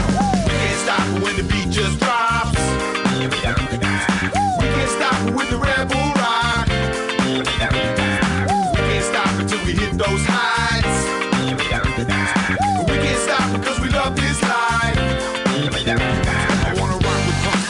punk rock. I wanna rock with heads because I love hip hop. I wanna rock my beats all around the block. If I was in Baghdad, then I would rock. I rock. I wanna rock with punks because I love punk rock. I wanna rock with heads because I love hip hop. I wanna rock my beats all around the block. There's just one love, so the planet will rock. World days and new world nights. New world wrong and new world rights. Putting new world funds in the new world banks with the new world guns on the new world tanks. New world devils and new world gods. New world jails, see the new world's hard. New world names sing new world songs. New world planes are the. New world the new world's dying. The new world's crying, the new world's trying. New world sons and new world daughters. They're already selling us new world water. New world beats for the new world to bang. New world streets for the new world to hang. New world president, new world drugs. New world resident, new world thugs. New world players for new world sports. New world trials for new world courts. New world lawyers and new world laws. New world prisons and new world bars. New world fight, the new world fist. New world lighting up the new world split. New world smoking the new world guns. New world stroking the new world's death. Can't stop when the beat just drops. We can't stop with the rebel rock. We can't stop until we hit those heights.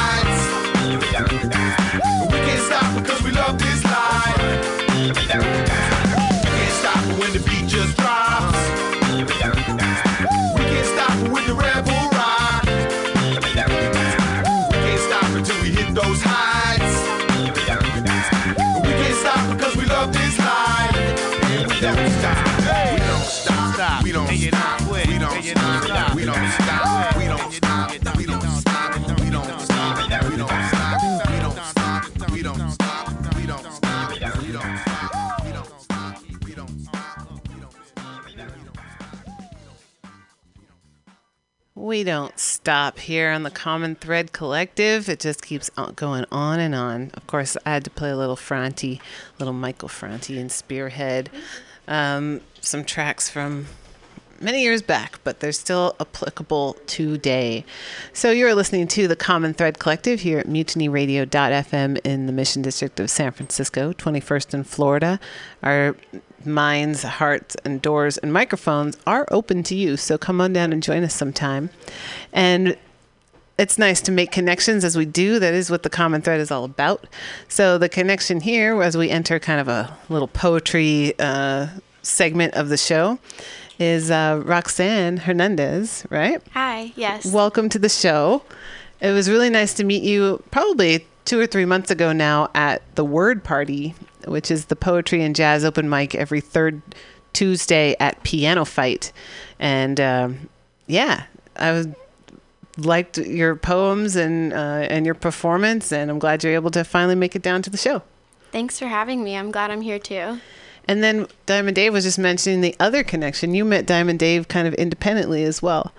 Mm, One of my reporters for the Golden Gate Express wrote a profile on him for our school at SF State. Uh, yeah, I kind of remember that too.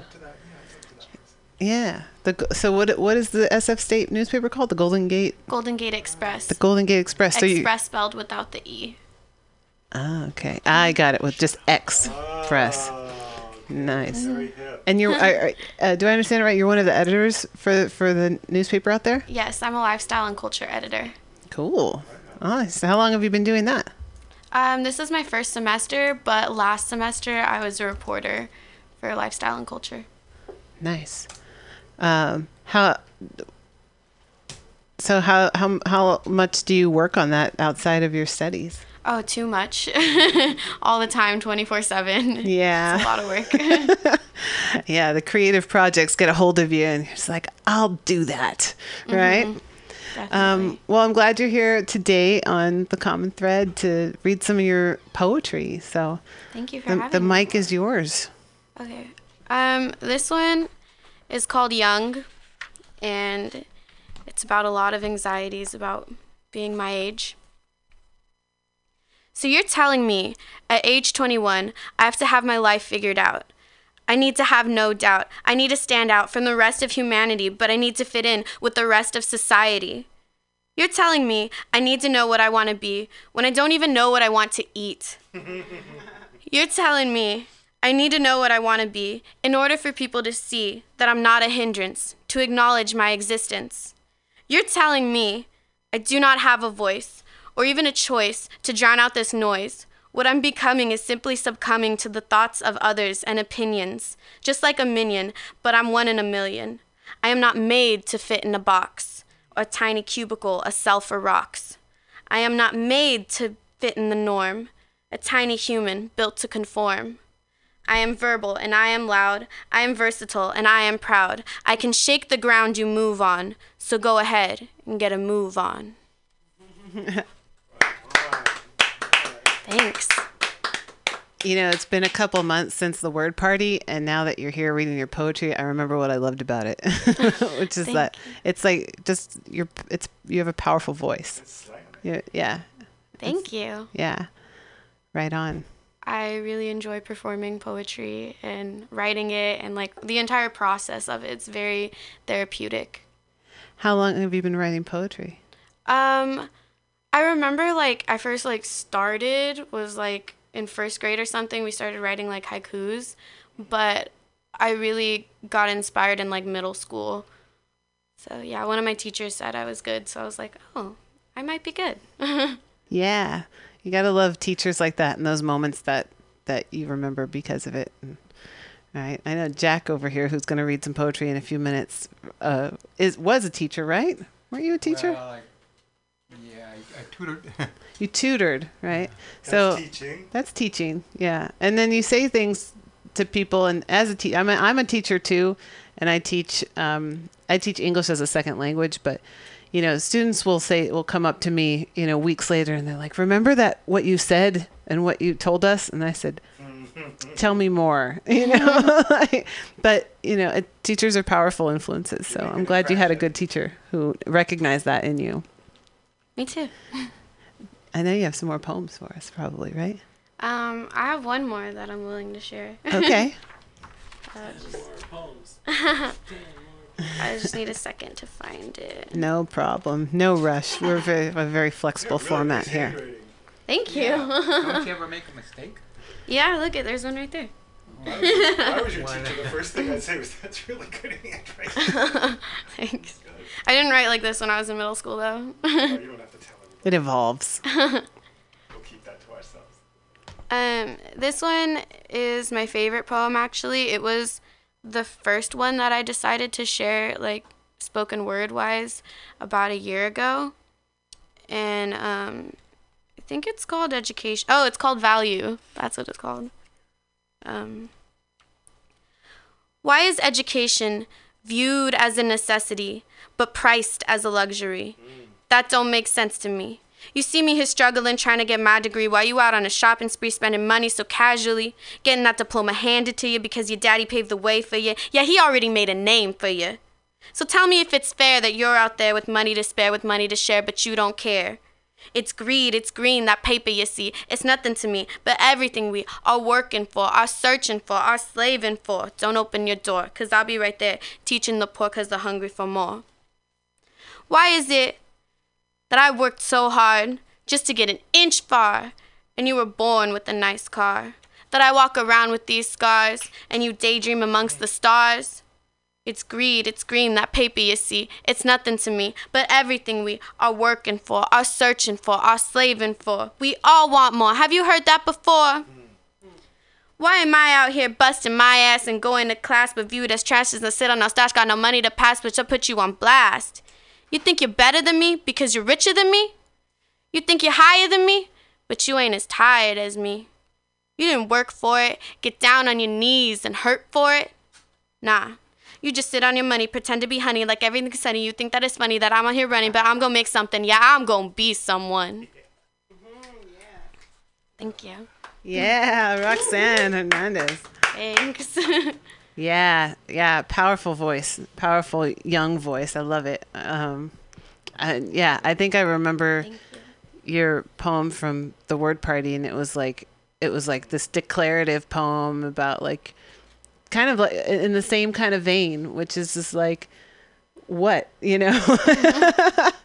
you know, it was like uh, it was it was I had a feminist bent to it, um, but I see what you're saying. Yeah, about the this like how society is so it's it's certainly not equal, right? They're like education's important, but it's but it's not like you know important enough to for everybody to have equal access to it. Exactly. I'm really upset about like the funding for a lot of colleges and uh, like financial aid will help like students only so much. right? And then you have to kind of fill in the blanks and, and you know, take it the rest of the way and then graduate with debt, right? I mean, I, I went to UC um, Santa Barbara and, you know, I'm still paying off for my bachelor's degree. well, no, I probably could have paid more along the way. But, you know, the point being is, like you're saying, like so many people are just like handed it, right? Um, you know, depending on their family, their background, their whatever. So many others have to work four hours a day every day they're in college, and they end up having to dummy down and wise up, dummy down and wise up day in and day out, and they don't have time to talk to the professor and hobnob with the intelligentsia, but they get their degree, and it's ten times as hard for them as it is for the silver silver spoon students. Yeah. Yeah. Well, what are you studying at SF State? I'm a journalism major with a philosophy minor. Oh, wow, Mm-hmm. Right on. very difficult rows though. A lot of thinking and a lot of work. Never heard anybody. I never heard anybody thinking and working. Yeah, and and uh it's all it's all valuable and obviously you're going to take it places and you're going to take yourself places. Like like if I like you would be somebody if if we knew each, knew you better, I'd probably be like, "Oh, I don't have to worry about her." Wow, she's gonna you. she's gonna be just fine. I hope. you got it, man. You got it. Um, very cool. I'm so glad you joined us today, and you are welcome to join us any Friday here. We're here from three to six every Friday here at Mutiny Radio. So come on back, and now you got your friend here with some doing some uh, video work. Uh, we are open to all of that and um, letting the arts come out and letting the voices be heard. And we're streaming around the planet on the internet, mutinyradio.fm. So thank you. Thank you so much for having me. Absolutely. Feel free to stick around, or if you find another poem that you want to share, feel free to jump in and let us know. I have one to share. I oh, Bloodflower's got one to share. Bloodflower, the gathering of the tribes. and Jack Mellender, who we were just we were just including in our conversation here. I know Jack's got. Uh, is that your book, Jack? Well, yeah, it's, it's on Amazon. It's called Medical Files. Medical Files. The Medical Files. P H I A L S. Files. P H I L L E S. Feel yeah. Once within a book, Let's, remember uh, reading. Have a seat. Hold on just a second, Jack. I just want to make sure your your microphone is uh, connected well with you. Yeah, it's on now. All right, tip that down quite. There you go. That should be. Let's do a little testing, testing. Thanks for coming down. Hello. There testing, we go. Testing. Beautiful. Okay. I once within a book remember reading a tale of a man whose plight exceeding strange was, for alone he was immured inside a tower library secured. I'm sure that this was nowhere near the ocean. A window there, is this a novel notion, or looked eternity? A varied sun, now red, now blue, too fast the sky would run. Would strobic flash to intermit the darkness, disclose an ashen desert cinder's starkness? Sometimes a year two seconds would consume the stunted trees a purple arch illume, as when of verses he'd read half a chapter, would study arcane magic growing raptor, he'd turn from window, page, seat, desk, and hand dust draped and gloved grotesque. He rose, began to sweep and vacuum, mop and scour. When all was done except a cactus flower was needed to reflect from the kitchen floor, he took the winding stair to the awful door. Once, long before he'd woke to rabid slashing one dark from dreams where he lay thrashing, to strangely hear behind a creaking scratch of talons sharp in oak a jostled latch. Another sound wind up the oval stairway, which now he'd slow descend. On the doorway also, on the airway also that night a thundering grunt, the source of which he'd finally somehow hunt. He'd fashioned from a heavy iron bookbinding, therefore a dagger he had wrought on finding his cell contained a whetstone window-sill, book leather wrapped the handle hard and chill.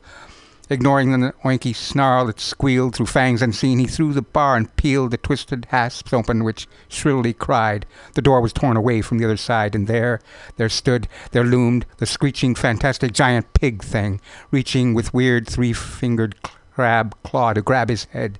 Its breath came raw of garbage from its sty and wallow. Its huge pink pelt, grease gleaming hollow, its snarl rage flecked its tusks. Cheek hairs gore caked. He spun back toward the stairs, the beam, behind the books. They tumbled, while steps behind the closed door rumbled. He barred it fast, and in time, too. The minutes passed, it held a few, it held against starting to splinter from shoulder slams. Two red eyes glinter. It holds. He's sudden hit with weird, long lost recall of how he'd feared, of how he cowered once, eons prior, when first he knew the monster's ire that gnashed with rage and howled without, aware that all he'd done was pout and whimper backing toward the tower, remembering how he'd tripped lost power and hope and vanity when it had stripped his pants away. He, he fled. It nipped the air obscenely, snorting, rooting. It lunged again. He lost his footing. He knows for good what it had done, why he'd made books his only fun. A howl of iron mangled wrenches his mind from revelry. He clenches with knuckles pale, fistfuls of dirk, the thing that had so short a work of his last bulwark made. He meets now with leaping stab, for wonders sweets now are guarded by mad scholars while each sad eternity's lone child. The hulk reared up, lashed out, clamping the blade away, then stood there stamping both hooves, and slowly sat to munch the metal knife all up. A hunch this hapless man had he was waving his chances by the porcine thing, behaving bizarrely, staggered, circled round, and jumped clean through the window. He stood stumped, that is. He stood when finished crawling from tween a wall and bed where, bawling, he'd waked, wet cheeked from harrowed dreams of small arms beckoning, dark eyes mocking beam.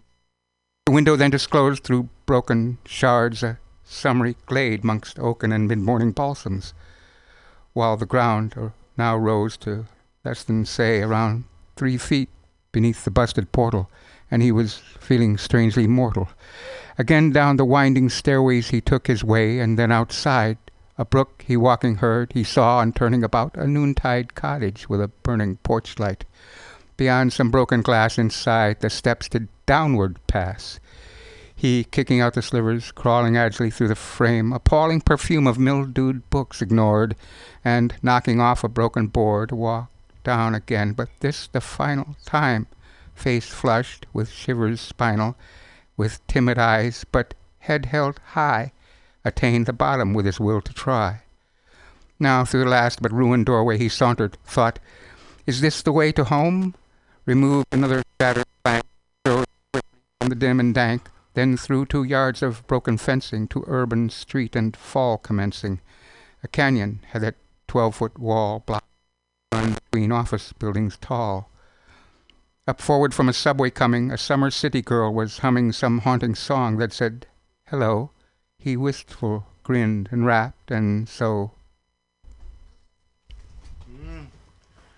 And so, dot dot dot. That was a really that was a really cool piece, Jack. You know what I was thinking, kind of towards the beginning, that I wish I had like a sound lab set up here because you had so many like creaks and moans and like like clippity cloppity kind of like spooky kind of imagery in there that I, I wanted to I wanted to do that with some like sound effects.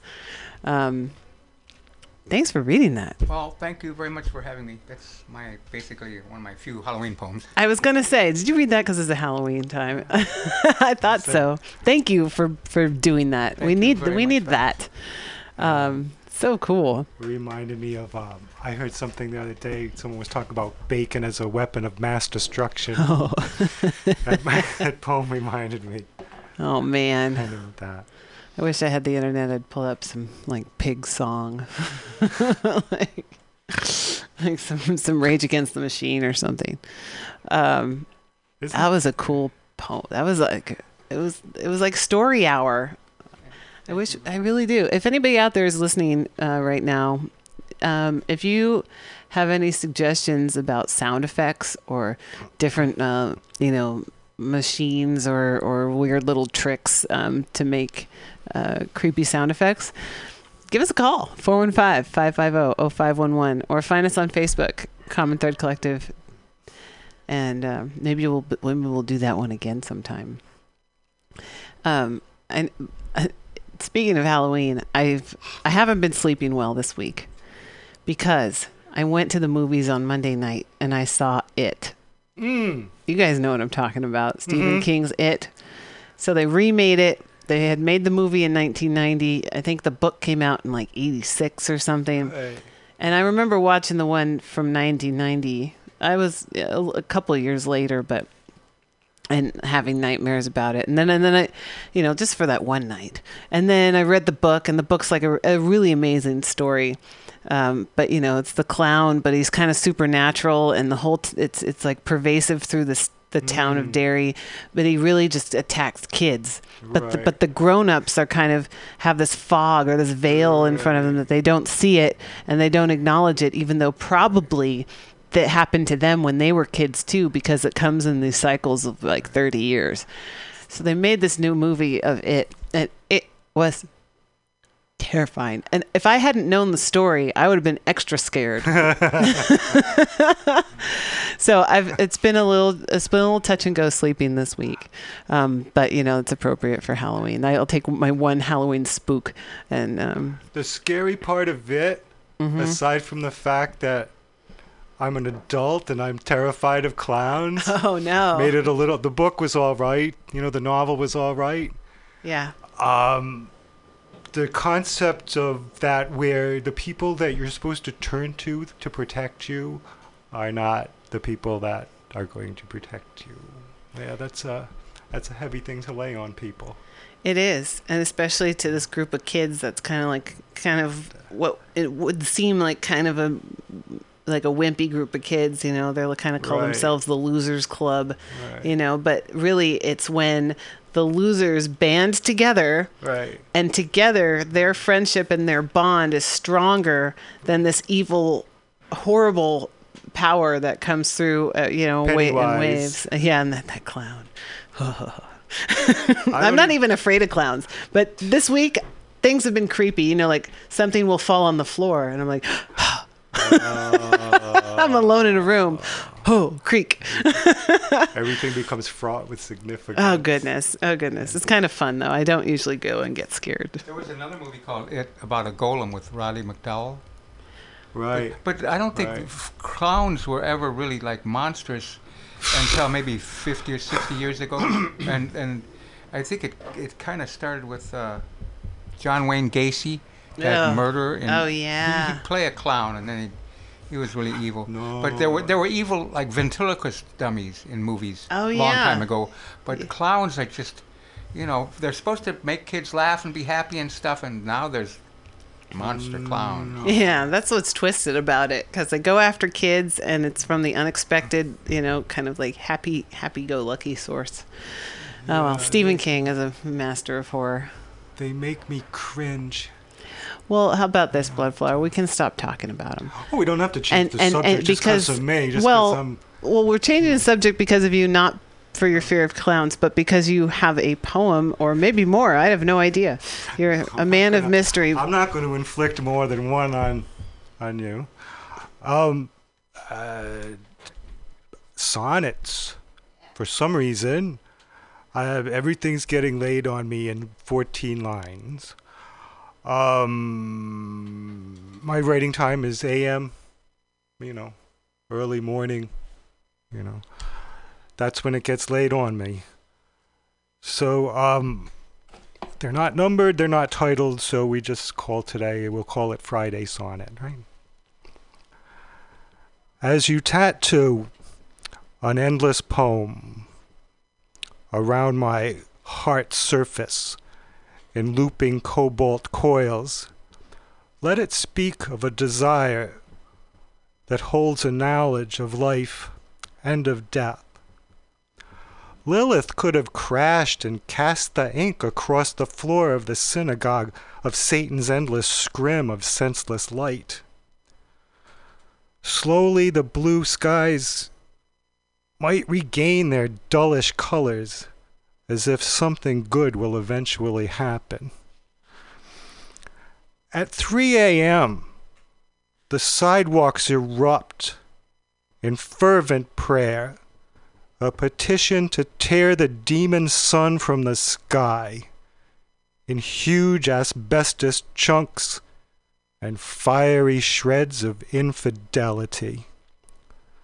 As you occupy my heart's time with the desert and the delirium, tell me again how the blue skies are simply passing on through.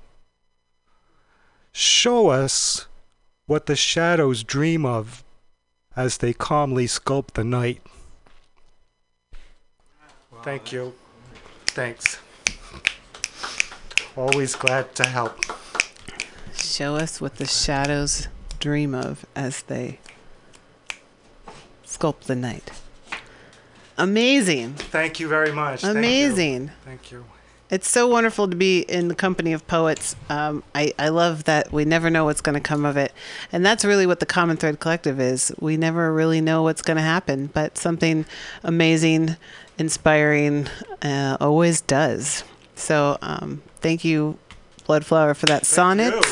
Thank you. Jack Melander, for reading from your poetry book, Medical Files, and uh, and Roxanne Hernandez, who uh, read a couple of her original pieces for us. She, yeah, yeah, she's got some fire, fire in her for sure. And I'm glad that she is studying uh, journalism and philosophy at SF State, and also is the lifestyle and culture editor at the Golden Gate Express at SF State. That's super cool. Can I request a song? You know what? I you you can, but I won't be able to do it because my uh, internet connection has failed me. So uh, I would love to, you know, re- receive requests at any time that I can't always deliver on them. Everybody's systems are going down. Hey, you know what? That's okay. I don't mind the systems going down. Um, and I saw there's. I was in North Beach yesterday, and there's there's a shop down there just off, just right as you kind of come onto Columbus off of Montgomery. I don't know what kind of shop it is, some sort of retail establishment, but they always have a sandwich board out front with really clever things written on it. And it just kind of makes me laugh when I walk by. And yesterday, their sign said, C'est la fucking vie.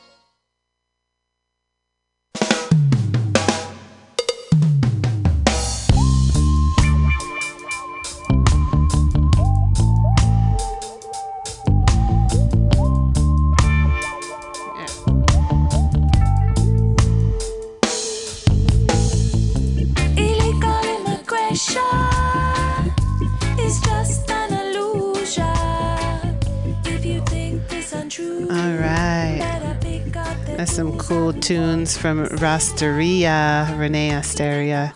Uh, we'll play a little more of her music as to as we take out uh, the show today. We're gonna end up a, and wrap it up a little early this afternoon, and get to the get going. But we've got Barbara Bennett here with a a poem about Dave or for Dave or something Dave related, Diamond Dave related, of course. so thanks for being here. Okay, and this poem is called A Mind in His Own Legend, which is what Wavy Gravy used to call David. A mind in his own legend, which of course was a joke. Anyway, um, creation is perfect. A projection of magic wand fingers. Like the sun, not everyone knows how to feel, but David can figure out who can. He doesn't trip because balance is tricky, like sharp shards on flat footed street walks, randomly on purpose, like wide sheaths of new grass or miles of shallow infant seas, because there are rabid cities. David said he was 60 at 59 and and 79 at 78. He's about to be 80. And each foot lets the other one be, like a human being or a political punk hootenanny. David doesn't get oppression. As David likes to quote, Jesus said, Don't do what you hate, because mere words are psychedelic. Clean hands from dirty clothes, children of living light. Well, you don't have to be a wimp to be a hippie. We are fish with frog's eyes. Kaufman's blinded freedom in the face of ordered insanity. Because sometimes institutions are safe and the streets has bosses and rules. So the only food to eat is the anarchist kind. If you sit down with Dave at the Revolution Cafe, where as of now has yet to have a revolution, and maybe you're broke or beat or sick or beatific, he might say that if you don't panic, you can keep it organic. So you leave, scratching your head, wondering, what did he just say?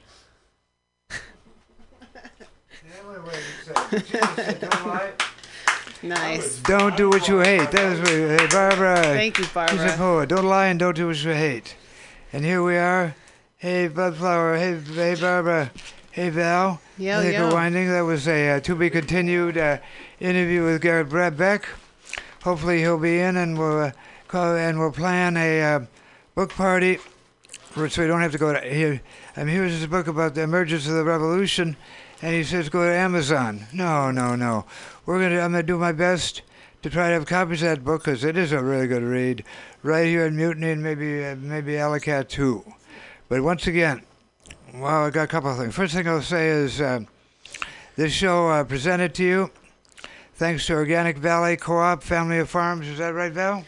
That's right. And That's we're right. working on another. Uh, that this we've gone through that year really fast, haven't we? We have, we have. It has been a year. The Organic Valley has sponsored us all year, and we're we're so grateful and excited because we're going to continue to have um, support from the Organic Valley family of farms, but also we're going to have support from Dr. Bronner's, who believes in the common thread as well.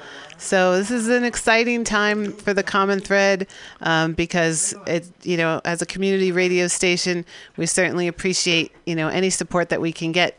Basically, we uh, we pay dues to uh, keep the doors open and the lights on, but also. Uh, you know, it, what we do here is rather priceless because uh, we actually have this art space here in the Mission District in San Francisco in 2017, um, which is no easy task, uh, where we can broadcast free, spe- you know, speak freely, uh, promote artists, independent voices, um, interdependent activism and community, and uh, to really reach around the planet, around the world, and connect with our friends, our brothers and sisters, and people who we don't even know yet, um, to get on the same page and really work towards the peace uh, and and and the healthful and the healthy world that uh, we all want to live in, and we all want to see everybody else be able to live in. So. Um, what we do may be considered radical, but it's pretty um, magical. So, thank you for joining us here on the Common Thread Collective, and thank you everyone for supporting us in whatever way you are, even if it's just listening to us. We are thrilled. Uh, it's an interesting medium, radio, because we're here in this booth, and you know we've got folks hanging out here, and you're welcome to come down and hang out as well. Uh, but other than that, I you're listening somewhere far, far away, or maybe you're just down the block. And um, you know, we get about five thousand downloads of our show every month for the Common Thread Collective, about three thousand for Women's Magazine, which I host from two to three every day. And every time I the listener stats come out, I'm really blown away um, because the word is getting out because it's it's good word and it's independent and uh, yeah, right on. And we have a piano. And uh, and the and the B-Day party. Oh yeah, Diamond Dave's birthday party. 80 years on the planet. Wow. Eight decades. Say it again. An octogenarian. Oh my goodness. We up open the door, and that's why I so I have Garrick Beck uh, uh, here because Heat Coast takes us all the way back to when we started out at Living Theater, and we're still aiming to be a living theater. So come on through, and wh- wh- when's it going to be? Write this down. Put it in your mind. November 11th. Yeah, one one one one. One one one one one. That's right. At Adobe Bookstore, which is uh, just on, on 24th Street, just Mhm. off Van Ness. Uh, so some of our features will be uh, Trio Cambio, of course, Mm-hmm. our house band, Hey Moon, Hey Windsong and Company, and and it could be you because the secret of being a good MC, and why I can have a good why I can have a b-day party, is I realize the secret is nobody goes away mad, no one goes away sad, everybody goes away glad, able to do what they came to do, ca- came to do. So bring what you can. Uh, we say potluck, which means bring what you can. Nobody will go without. Adobe Books is a fine, uh, fine establishment to have a party too. It's perfect because you can pull books off. It's perfect. It all comes. So come in and check it out. Bring what you can. Nobody's going to go go without. That's right, and don't feel like you have to bring anything. Of course not. Why It's would- a Saturday, November 11th. That's 1111. And it's going to be at Adobe Books on 24th Street here in San Francisco.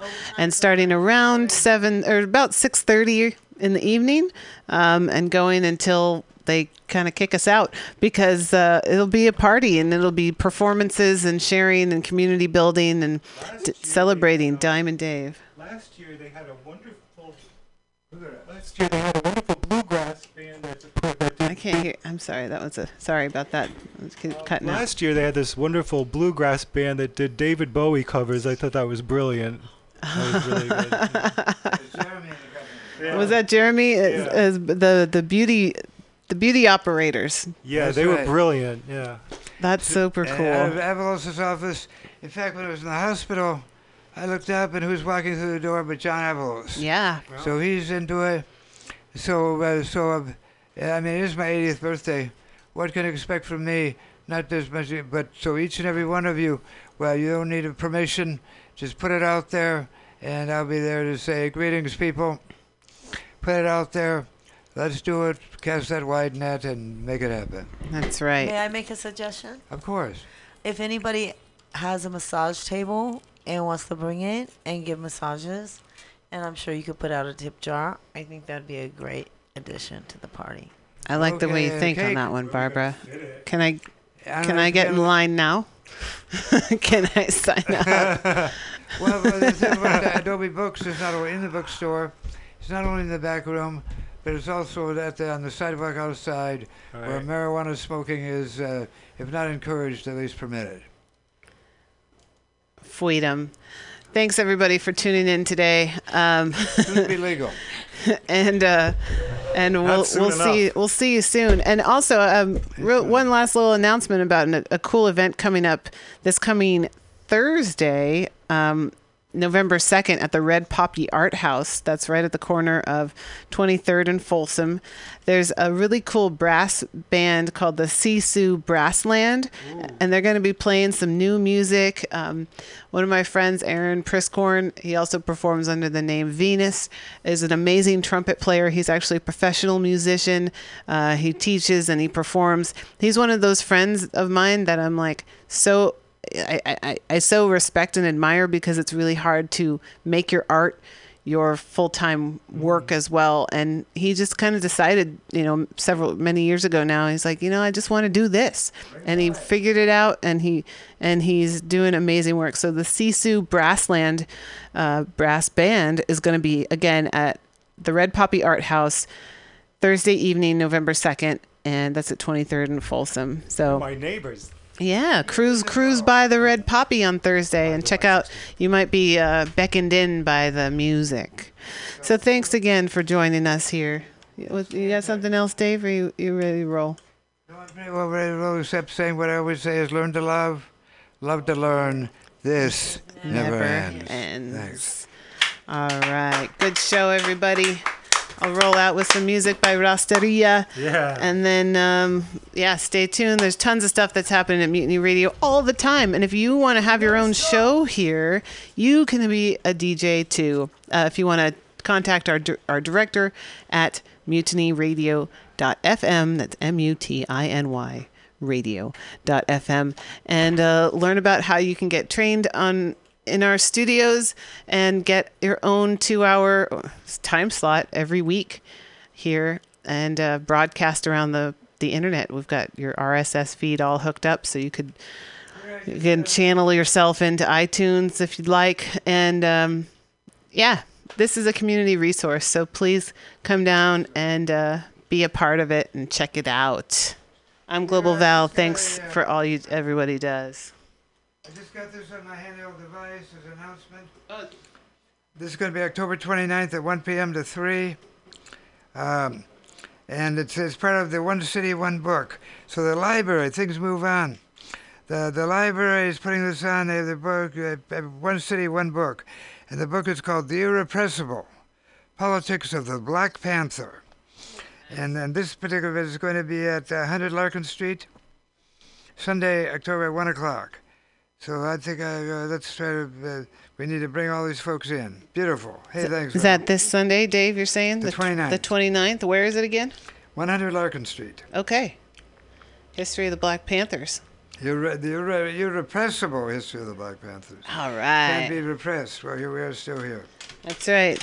Truth truth finds a way. How's that? I was there then. uh, yeah. Happy Halloween, everybody. Stay safe out there. Look out for one another today and every day. Peace. We love you.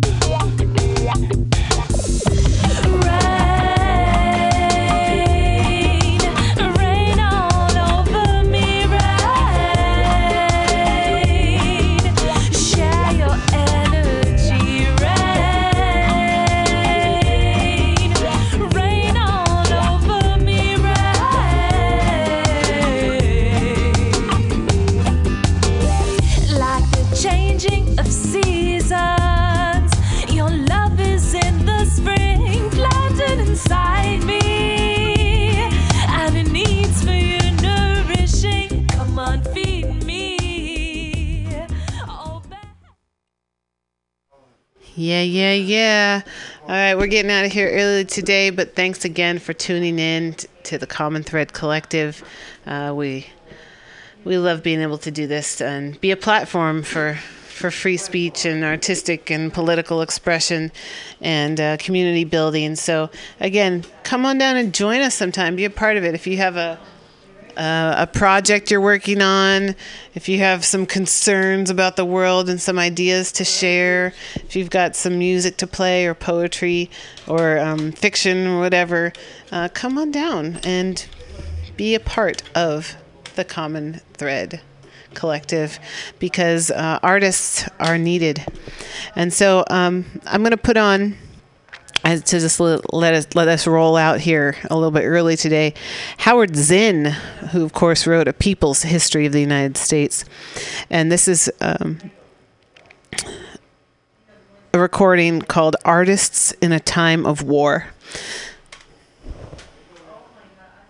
Uh, but as I say, yeah, I, I've th- thought about it. Of course, all of us have, and uh, and what comes to mind when I think of the, you know, the relationship of the artist to society, what should be the relationship of the artist to society, and with me, it's always a question of what should be and not what is.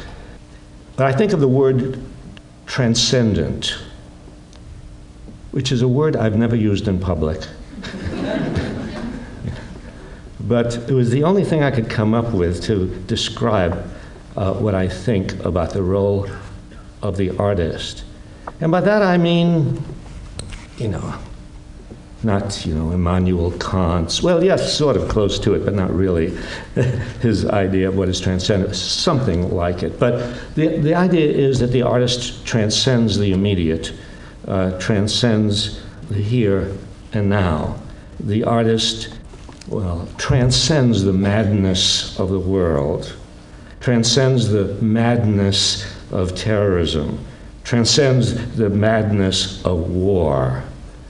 And uh, the artist thinks outside the framework and acts and paints and does music and writes outside the framework that society has, has created.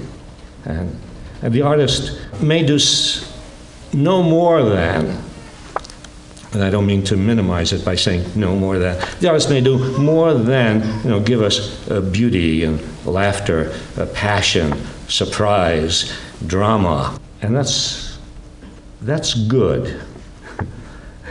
Uh, that is, the artist needn't apologize for just doing that, because in doing that, the, the artist is telling us what the world should be like, even if it isn't that way now. And the artist is, is taking us away from the moments of horror that we experience every day in this world, some days more than others, and, and showing us something else, showing us what is possible. There's no need for an artist to apologize about just giving us something that is passionate and beautiful and funny or any of those. No, no need to apologize for that. Yeah. But there is more. As the artist can do more, yes, should, should do more. Not only that, but more. Because the artist is also a citizen, the artist is a human being. I mean, I face that in a different way, in that uh, if I'm uh, if I can be classified, well, yeah, the, the society classifies me.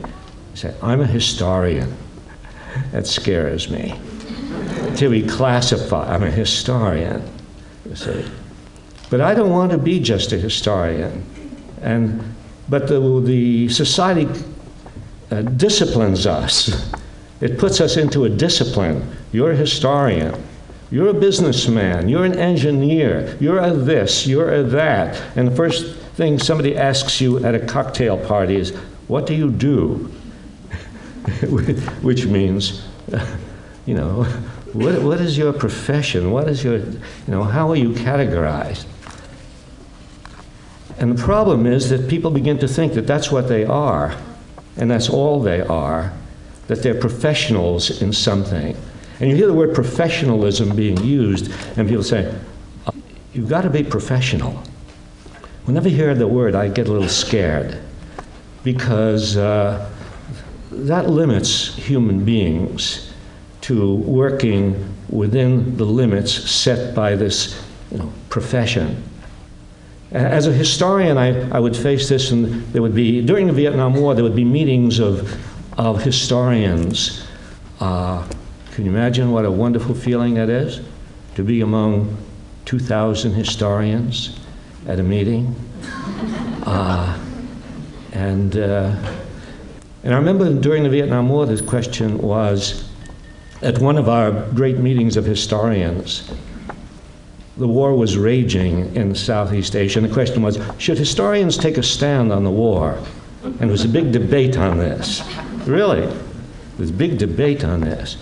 And uh, some of us, you know, introduced a resolution saying, you know, we historians think the United States should get out of Vietnam. A simple little thing.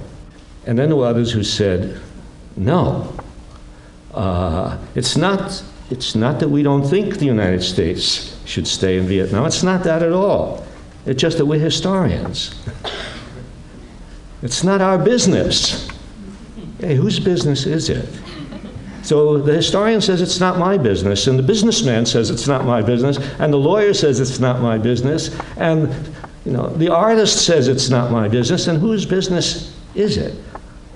You mean we're going to leave the business of the most important issues in the world to the people who run the country? I mean, how stupid can you be? I mean, haven't we had enough experience historically with leaving the important decisions to the people in the White House or the people in Congress or the people in the Supreme Court or the people who dominate the economy?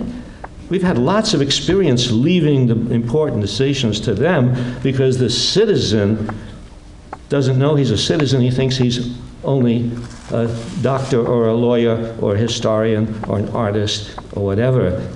But back in the 18th century, Rousseau said, you know, I see all sorts of people who are doing this and doing that and doing this and doing that, but where are the citizens among us? You know, everybody, everybody must be involved. There are no experts. Well, there are.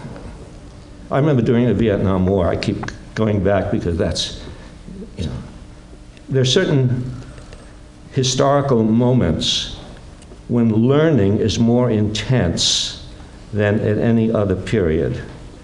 I mean, this is one of those moments, too, right now, after September 11th.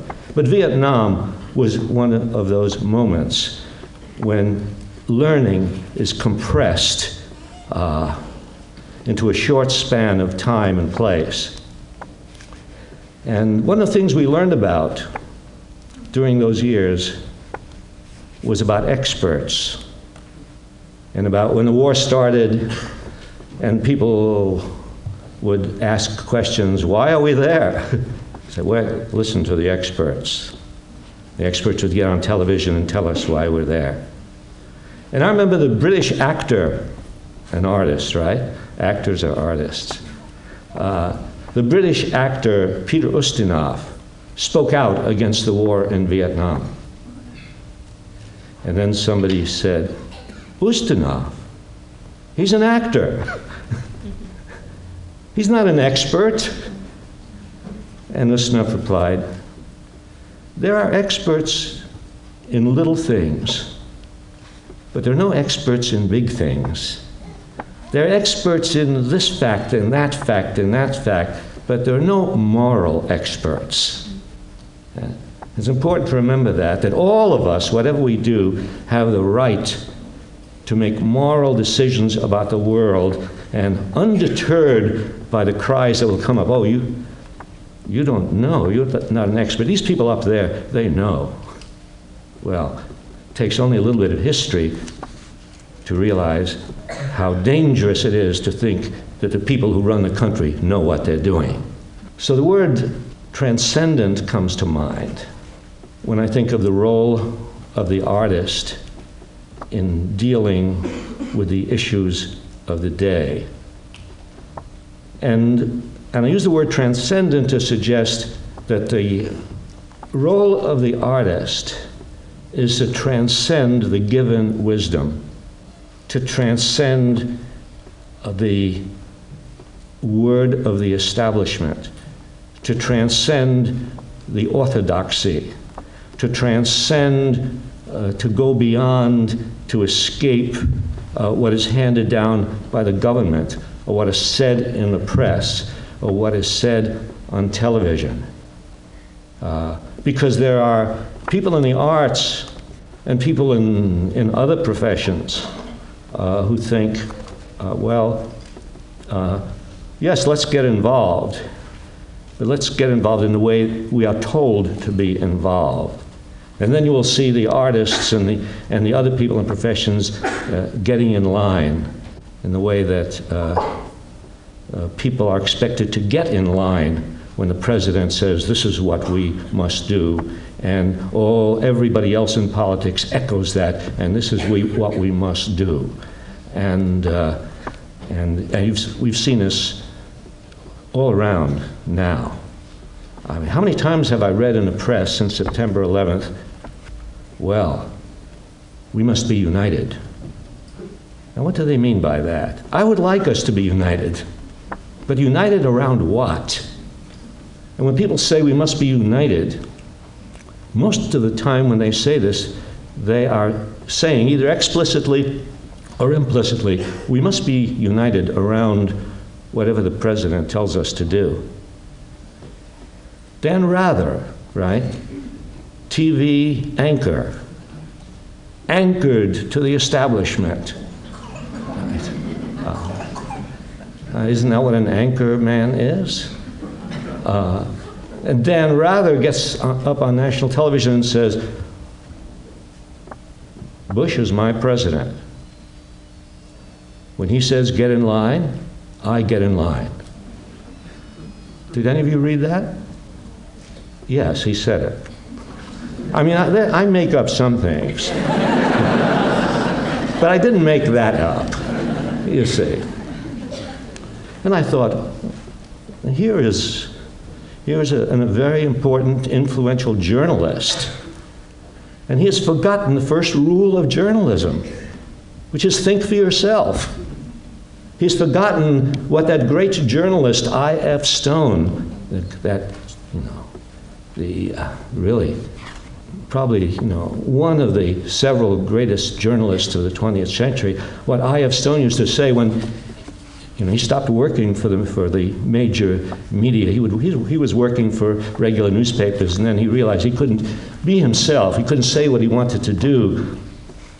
And so he, he established his own little newsletter, I.F. Stone's Weekly, which became famous for giving you things that you couldn't get you know, anywhere else. And then I.F. Stone was in, would be invited to speak to classes of journalism students. And he would say, I'm going to tell you a number of things, but you really only have to remember if you really want to be a good journalist. You really only have to remember two words governments lie. Very important to remember. Governments lie. I mean, not just the American government. Governments in general lie. Uh, now, when I say all governments lie, that may sound like an anarchist statement. The anarchists have something there. Yeah. They're right to be skeptical and suspicious of people who hold governmental power because the tendency of people who hold governmental power is to lie in order to maintain that power. And rather, when he said that, the president says, get in line, I get in he uh, violated that, you know, Hippocratic oath of journalists that is implied in the profession of journalism of think for yourself. The kind of statement you would expect from a journalist in a totalitarian state, not somebody living in a democracy. And then talking about getting in line. And then you have Al Gore, who accepted his defeat graciously, so graciously that he became humble, overwhelmingly humble, so that when all of this happened, uh, Gore announced, Bush is my commander in chief. I thought, I don't think he's read the Constitution. The Constitution says that the president is the commander in chief of the armed forces. He's not the commander in chief of the country, of all of us, you see. Uh, but well, here are all these people rushing to get in line, rushing to, to get inside the perimeter you know, of power. You know. And it's the job of the artist to transcend that, to think outside the boundaries, to dare to say things that no one else will say. And uh, fortunately, we've, we've had, uh, all through history, artists who, who dared, dared to do that. Well, I think of Mark Twain. And here he was writing these, these great novels which everybody loved. The stories, a wonderful, wonderful storyteller.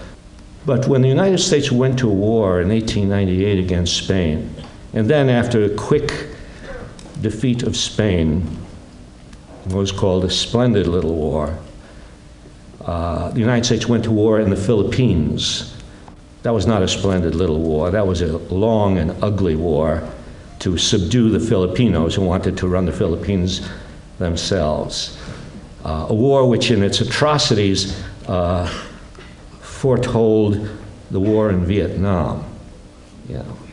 And Mark Twain became uh, one of the voices speaking out against that war. And when Theodore Roosevelt in 1906, and by then the, the war had been going on for five years, and there were several hundred thousand Filipinos dead. Well, you will not find much in your history books about how many Filipinos died in that war. But in 1906, the U.S. Army committed a massacre in the Philippines. You might call it an act of terrorism, that is, in the sense that innocent people were simply mowed down by an army unit. And, and Theodore Roosevelt sent a message of congratulations to the general who carried out the operation against these, these Moros, these Muslims in the southern Philippines, who were virtually unarmed, who didn't know anything about modern warfare. Men, women, children just all mowed down, every single one of them. And, and after Roosevelt congratulated the general for this great military victory, uh, Mark Twain denounced Roosevelt uh, for this and became one of the leading, leading protesters against the war in the Philippines. Uh, he stepped out of his role as a, just a storyteller whom everybody loved and got into the fray and dared to say things that so many people in the country were not saying. And of course, people then questioned his patriotism. Because as soon as you speak outside the boundaries, as soon as you say things uh, that are different than what the establishment is telling you to say, what the newspapers, what the media, what everybody, including leading intellectuals, are telling you to say, you know, as soon as you do that, the question of your patriotism arises. And uh, Mark Twain said about patriotism and about loyalty, because people asked him, why aren't you loyal? He said, My kind of loyalty was loyalty to one's country, not to its institutions or its office holders. The country is the real thing, the substantial thing, the eternal thing. It is the thing to watch over and care for and be loyal to. Its institutions are extraneous. They are its mere clothing, and clothing can wear out, become ragged, cease to be comfortable, cease to protect the body from winter, disease, and death. To be loyal to rags, to shout for rags, to worship rags, to die for rags, That is a loyalty of unreason. This is important because in the present discussion, boundaries have been set, lines have been drawn, and people who go outside those boundaries and dare to criticize uh, official policy uh, are called unpatriotic you know, and disloyal. When they say that, when they accuse dissenters of that, they have forgotten the meaning of loyalty and the meaning of patriotism. Yeah. Patriotism does not mean support for your government. Patriotism means support for your country, as Mark Twain said. Or as Emma Goldman said, well, roughly around the same time, Emma Goldman, the feminist anarchist, said, uh, she gave a lecture on patriotism, uh, and she said, I love the country, uh, but I don't love the government. And uh, to criticize the government when you think the government is wrong is the highest act of patriotism. And when somebody accuses you, I don't know if you will all face that situation.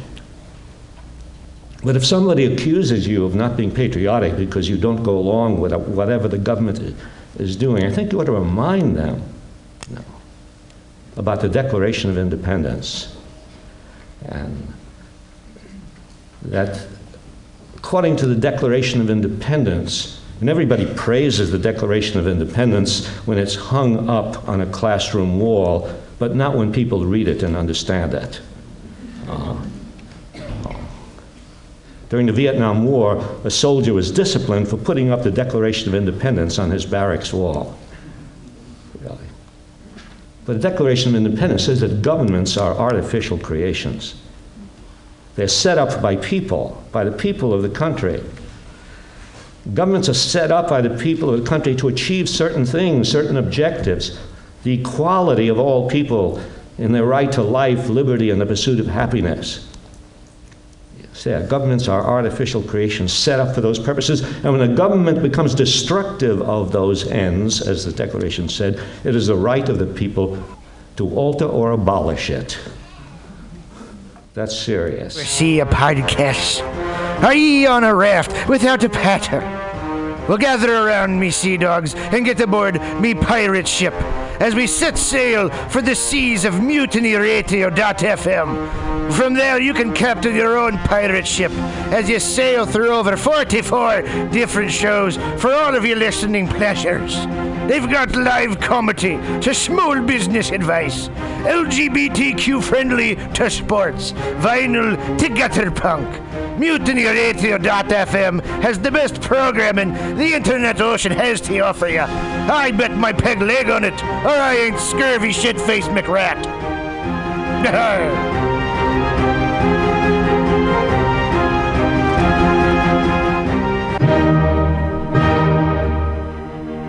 Good evening there, my friends here at MutinyRadio.fm. Chester Cashcock here, and giving you my love and regard as well as movies over there. And uh, I just wanted to let you guys know that anytime I go swimming in my vault of rare coins and piles and piles of filthy cash, I can't help but listen to Pamtastic's Comedy Clubhouse every Friday from 8 to 10 p.m. I mean, if anyone who knows anything about comedy knows that Pamtastics books the best of San Francisco and beyond's underground comics. It's a great showcase, and they have a fun time at Pamtastics deep in the Mission District where you can laugh off your tushy for a mere $5 every Friday to 10 p.m. And I laugh because $5, I mean, that's what I use to wipe my tushy with. So to laugh it off for a mere $5 is indubitious. But if you can't make it to Mutiny Radio, well, don't even worry. Don't fret at all. You can simply download the podcast post show and giggle in the comfort of anywhere, like your Aspen summer home on the mountain ridge with the kayak feeling. So all you got to do is just go to podcastics.pcrcollective.org slash comedy clubhouse, or you can listen live every Friday from 8 to 10 p.m. as your host Pam Benjamin brings you the best comedy from San Francisco and beyond the universe. And what's better than the universe? It's a cash cock, honey. Yeah.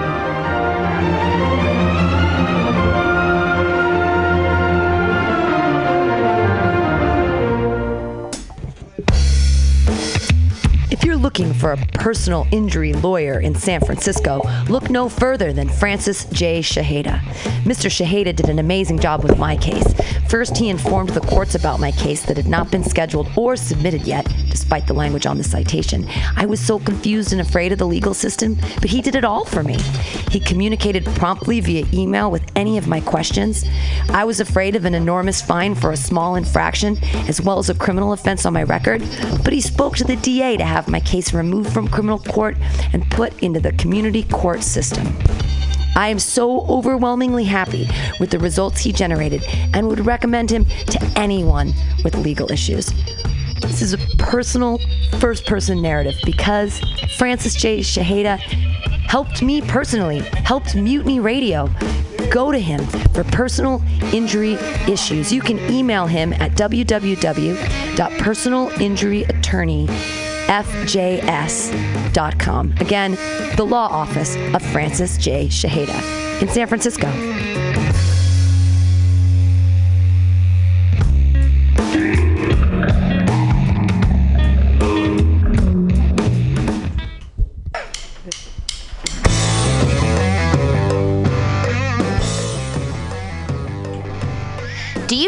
Awesome underground space for an event? Look no further than mutinyradio.fm. Our 30 seat flexible space can accommodate your acoustic band, birthday party, comedy show, dance party, karaoke super fun, theater event, fundraiser. If you think it, we can do it. You run the door and promotion, we run the sound, space, and podcast. Rentals available Thursday, Saturday, and Sunday from 8 to 10 at Mutiny Radio FM's performance space at 2781 21st Street in the Deep Mission at 21st in Florida. Contact Pam at pamsadai at hotmail.com for more options and booking dates. Incredible socialist prices so you can be creative in a free speech space without breaking the bank. That's Mutiny Radio Rentals every Thursday, Saturday, and Sunday from 8 to 10. Book your event now. trying to hurt me, but boy, how it burns me whenever she touches me, and oh, I feel so lucky. Oh. Oh. Billy Bob, you ever want to be funny? Well, my dogs think I'm funny, Daryl. Well, I mean, you ever want to be like in front of an audience, like other than like squirrels, dogs, and dead peasants? Well, oh, shit. From time to time, I've given it a thought or two. You know, if you go to Joke Workshop, there's more than two peoples paying attention to your jokes, and they ain't even gonna be jerks about it. Daryl, are you serious? I can get people to listen to my jokes? And they'll even say nice things, dude, before they tell you how to get improvements. No way. What is this dag nabbit thing called? It's Joke Workshop. Joke Workshop? Yep, every Monday, 6 to 8 p.m. on the Mutant Radios. So you're saying I could tell my jokes every Monday from 6 to 8? That's what I'm saying. It's the Joke Workshop Mondays, 6 to 8 p.m.s at the Mutant Radius. Yahoo! Four ninety nine. The Night Space brings you High Time Story Time every Wednesday night from 10 to midnight on Mutiny Radio. Listen to San Francisco's finest underground comedians read crazy stories written by me, Arden, on The Night Space. The Night Space featuring High Time Story Time every Wednesday night from 10 to midnight on Mutiny Radio. High Time Story Time Volume 1 now available on Amazon.com for Kindle and electronic download.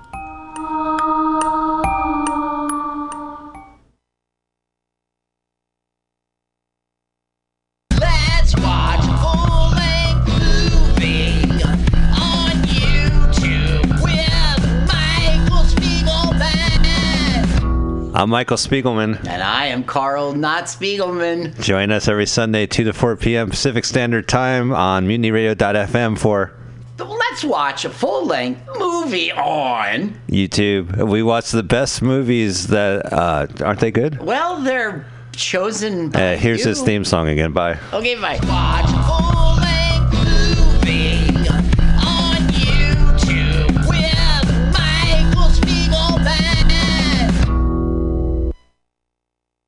Howdy, mutineers. It is I, Stolowitz, Dark Lord of the Sith, and several dive bars in San Jose.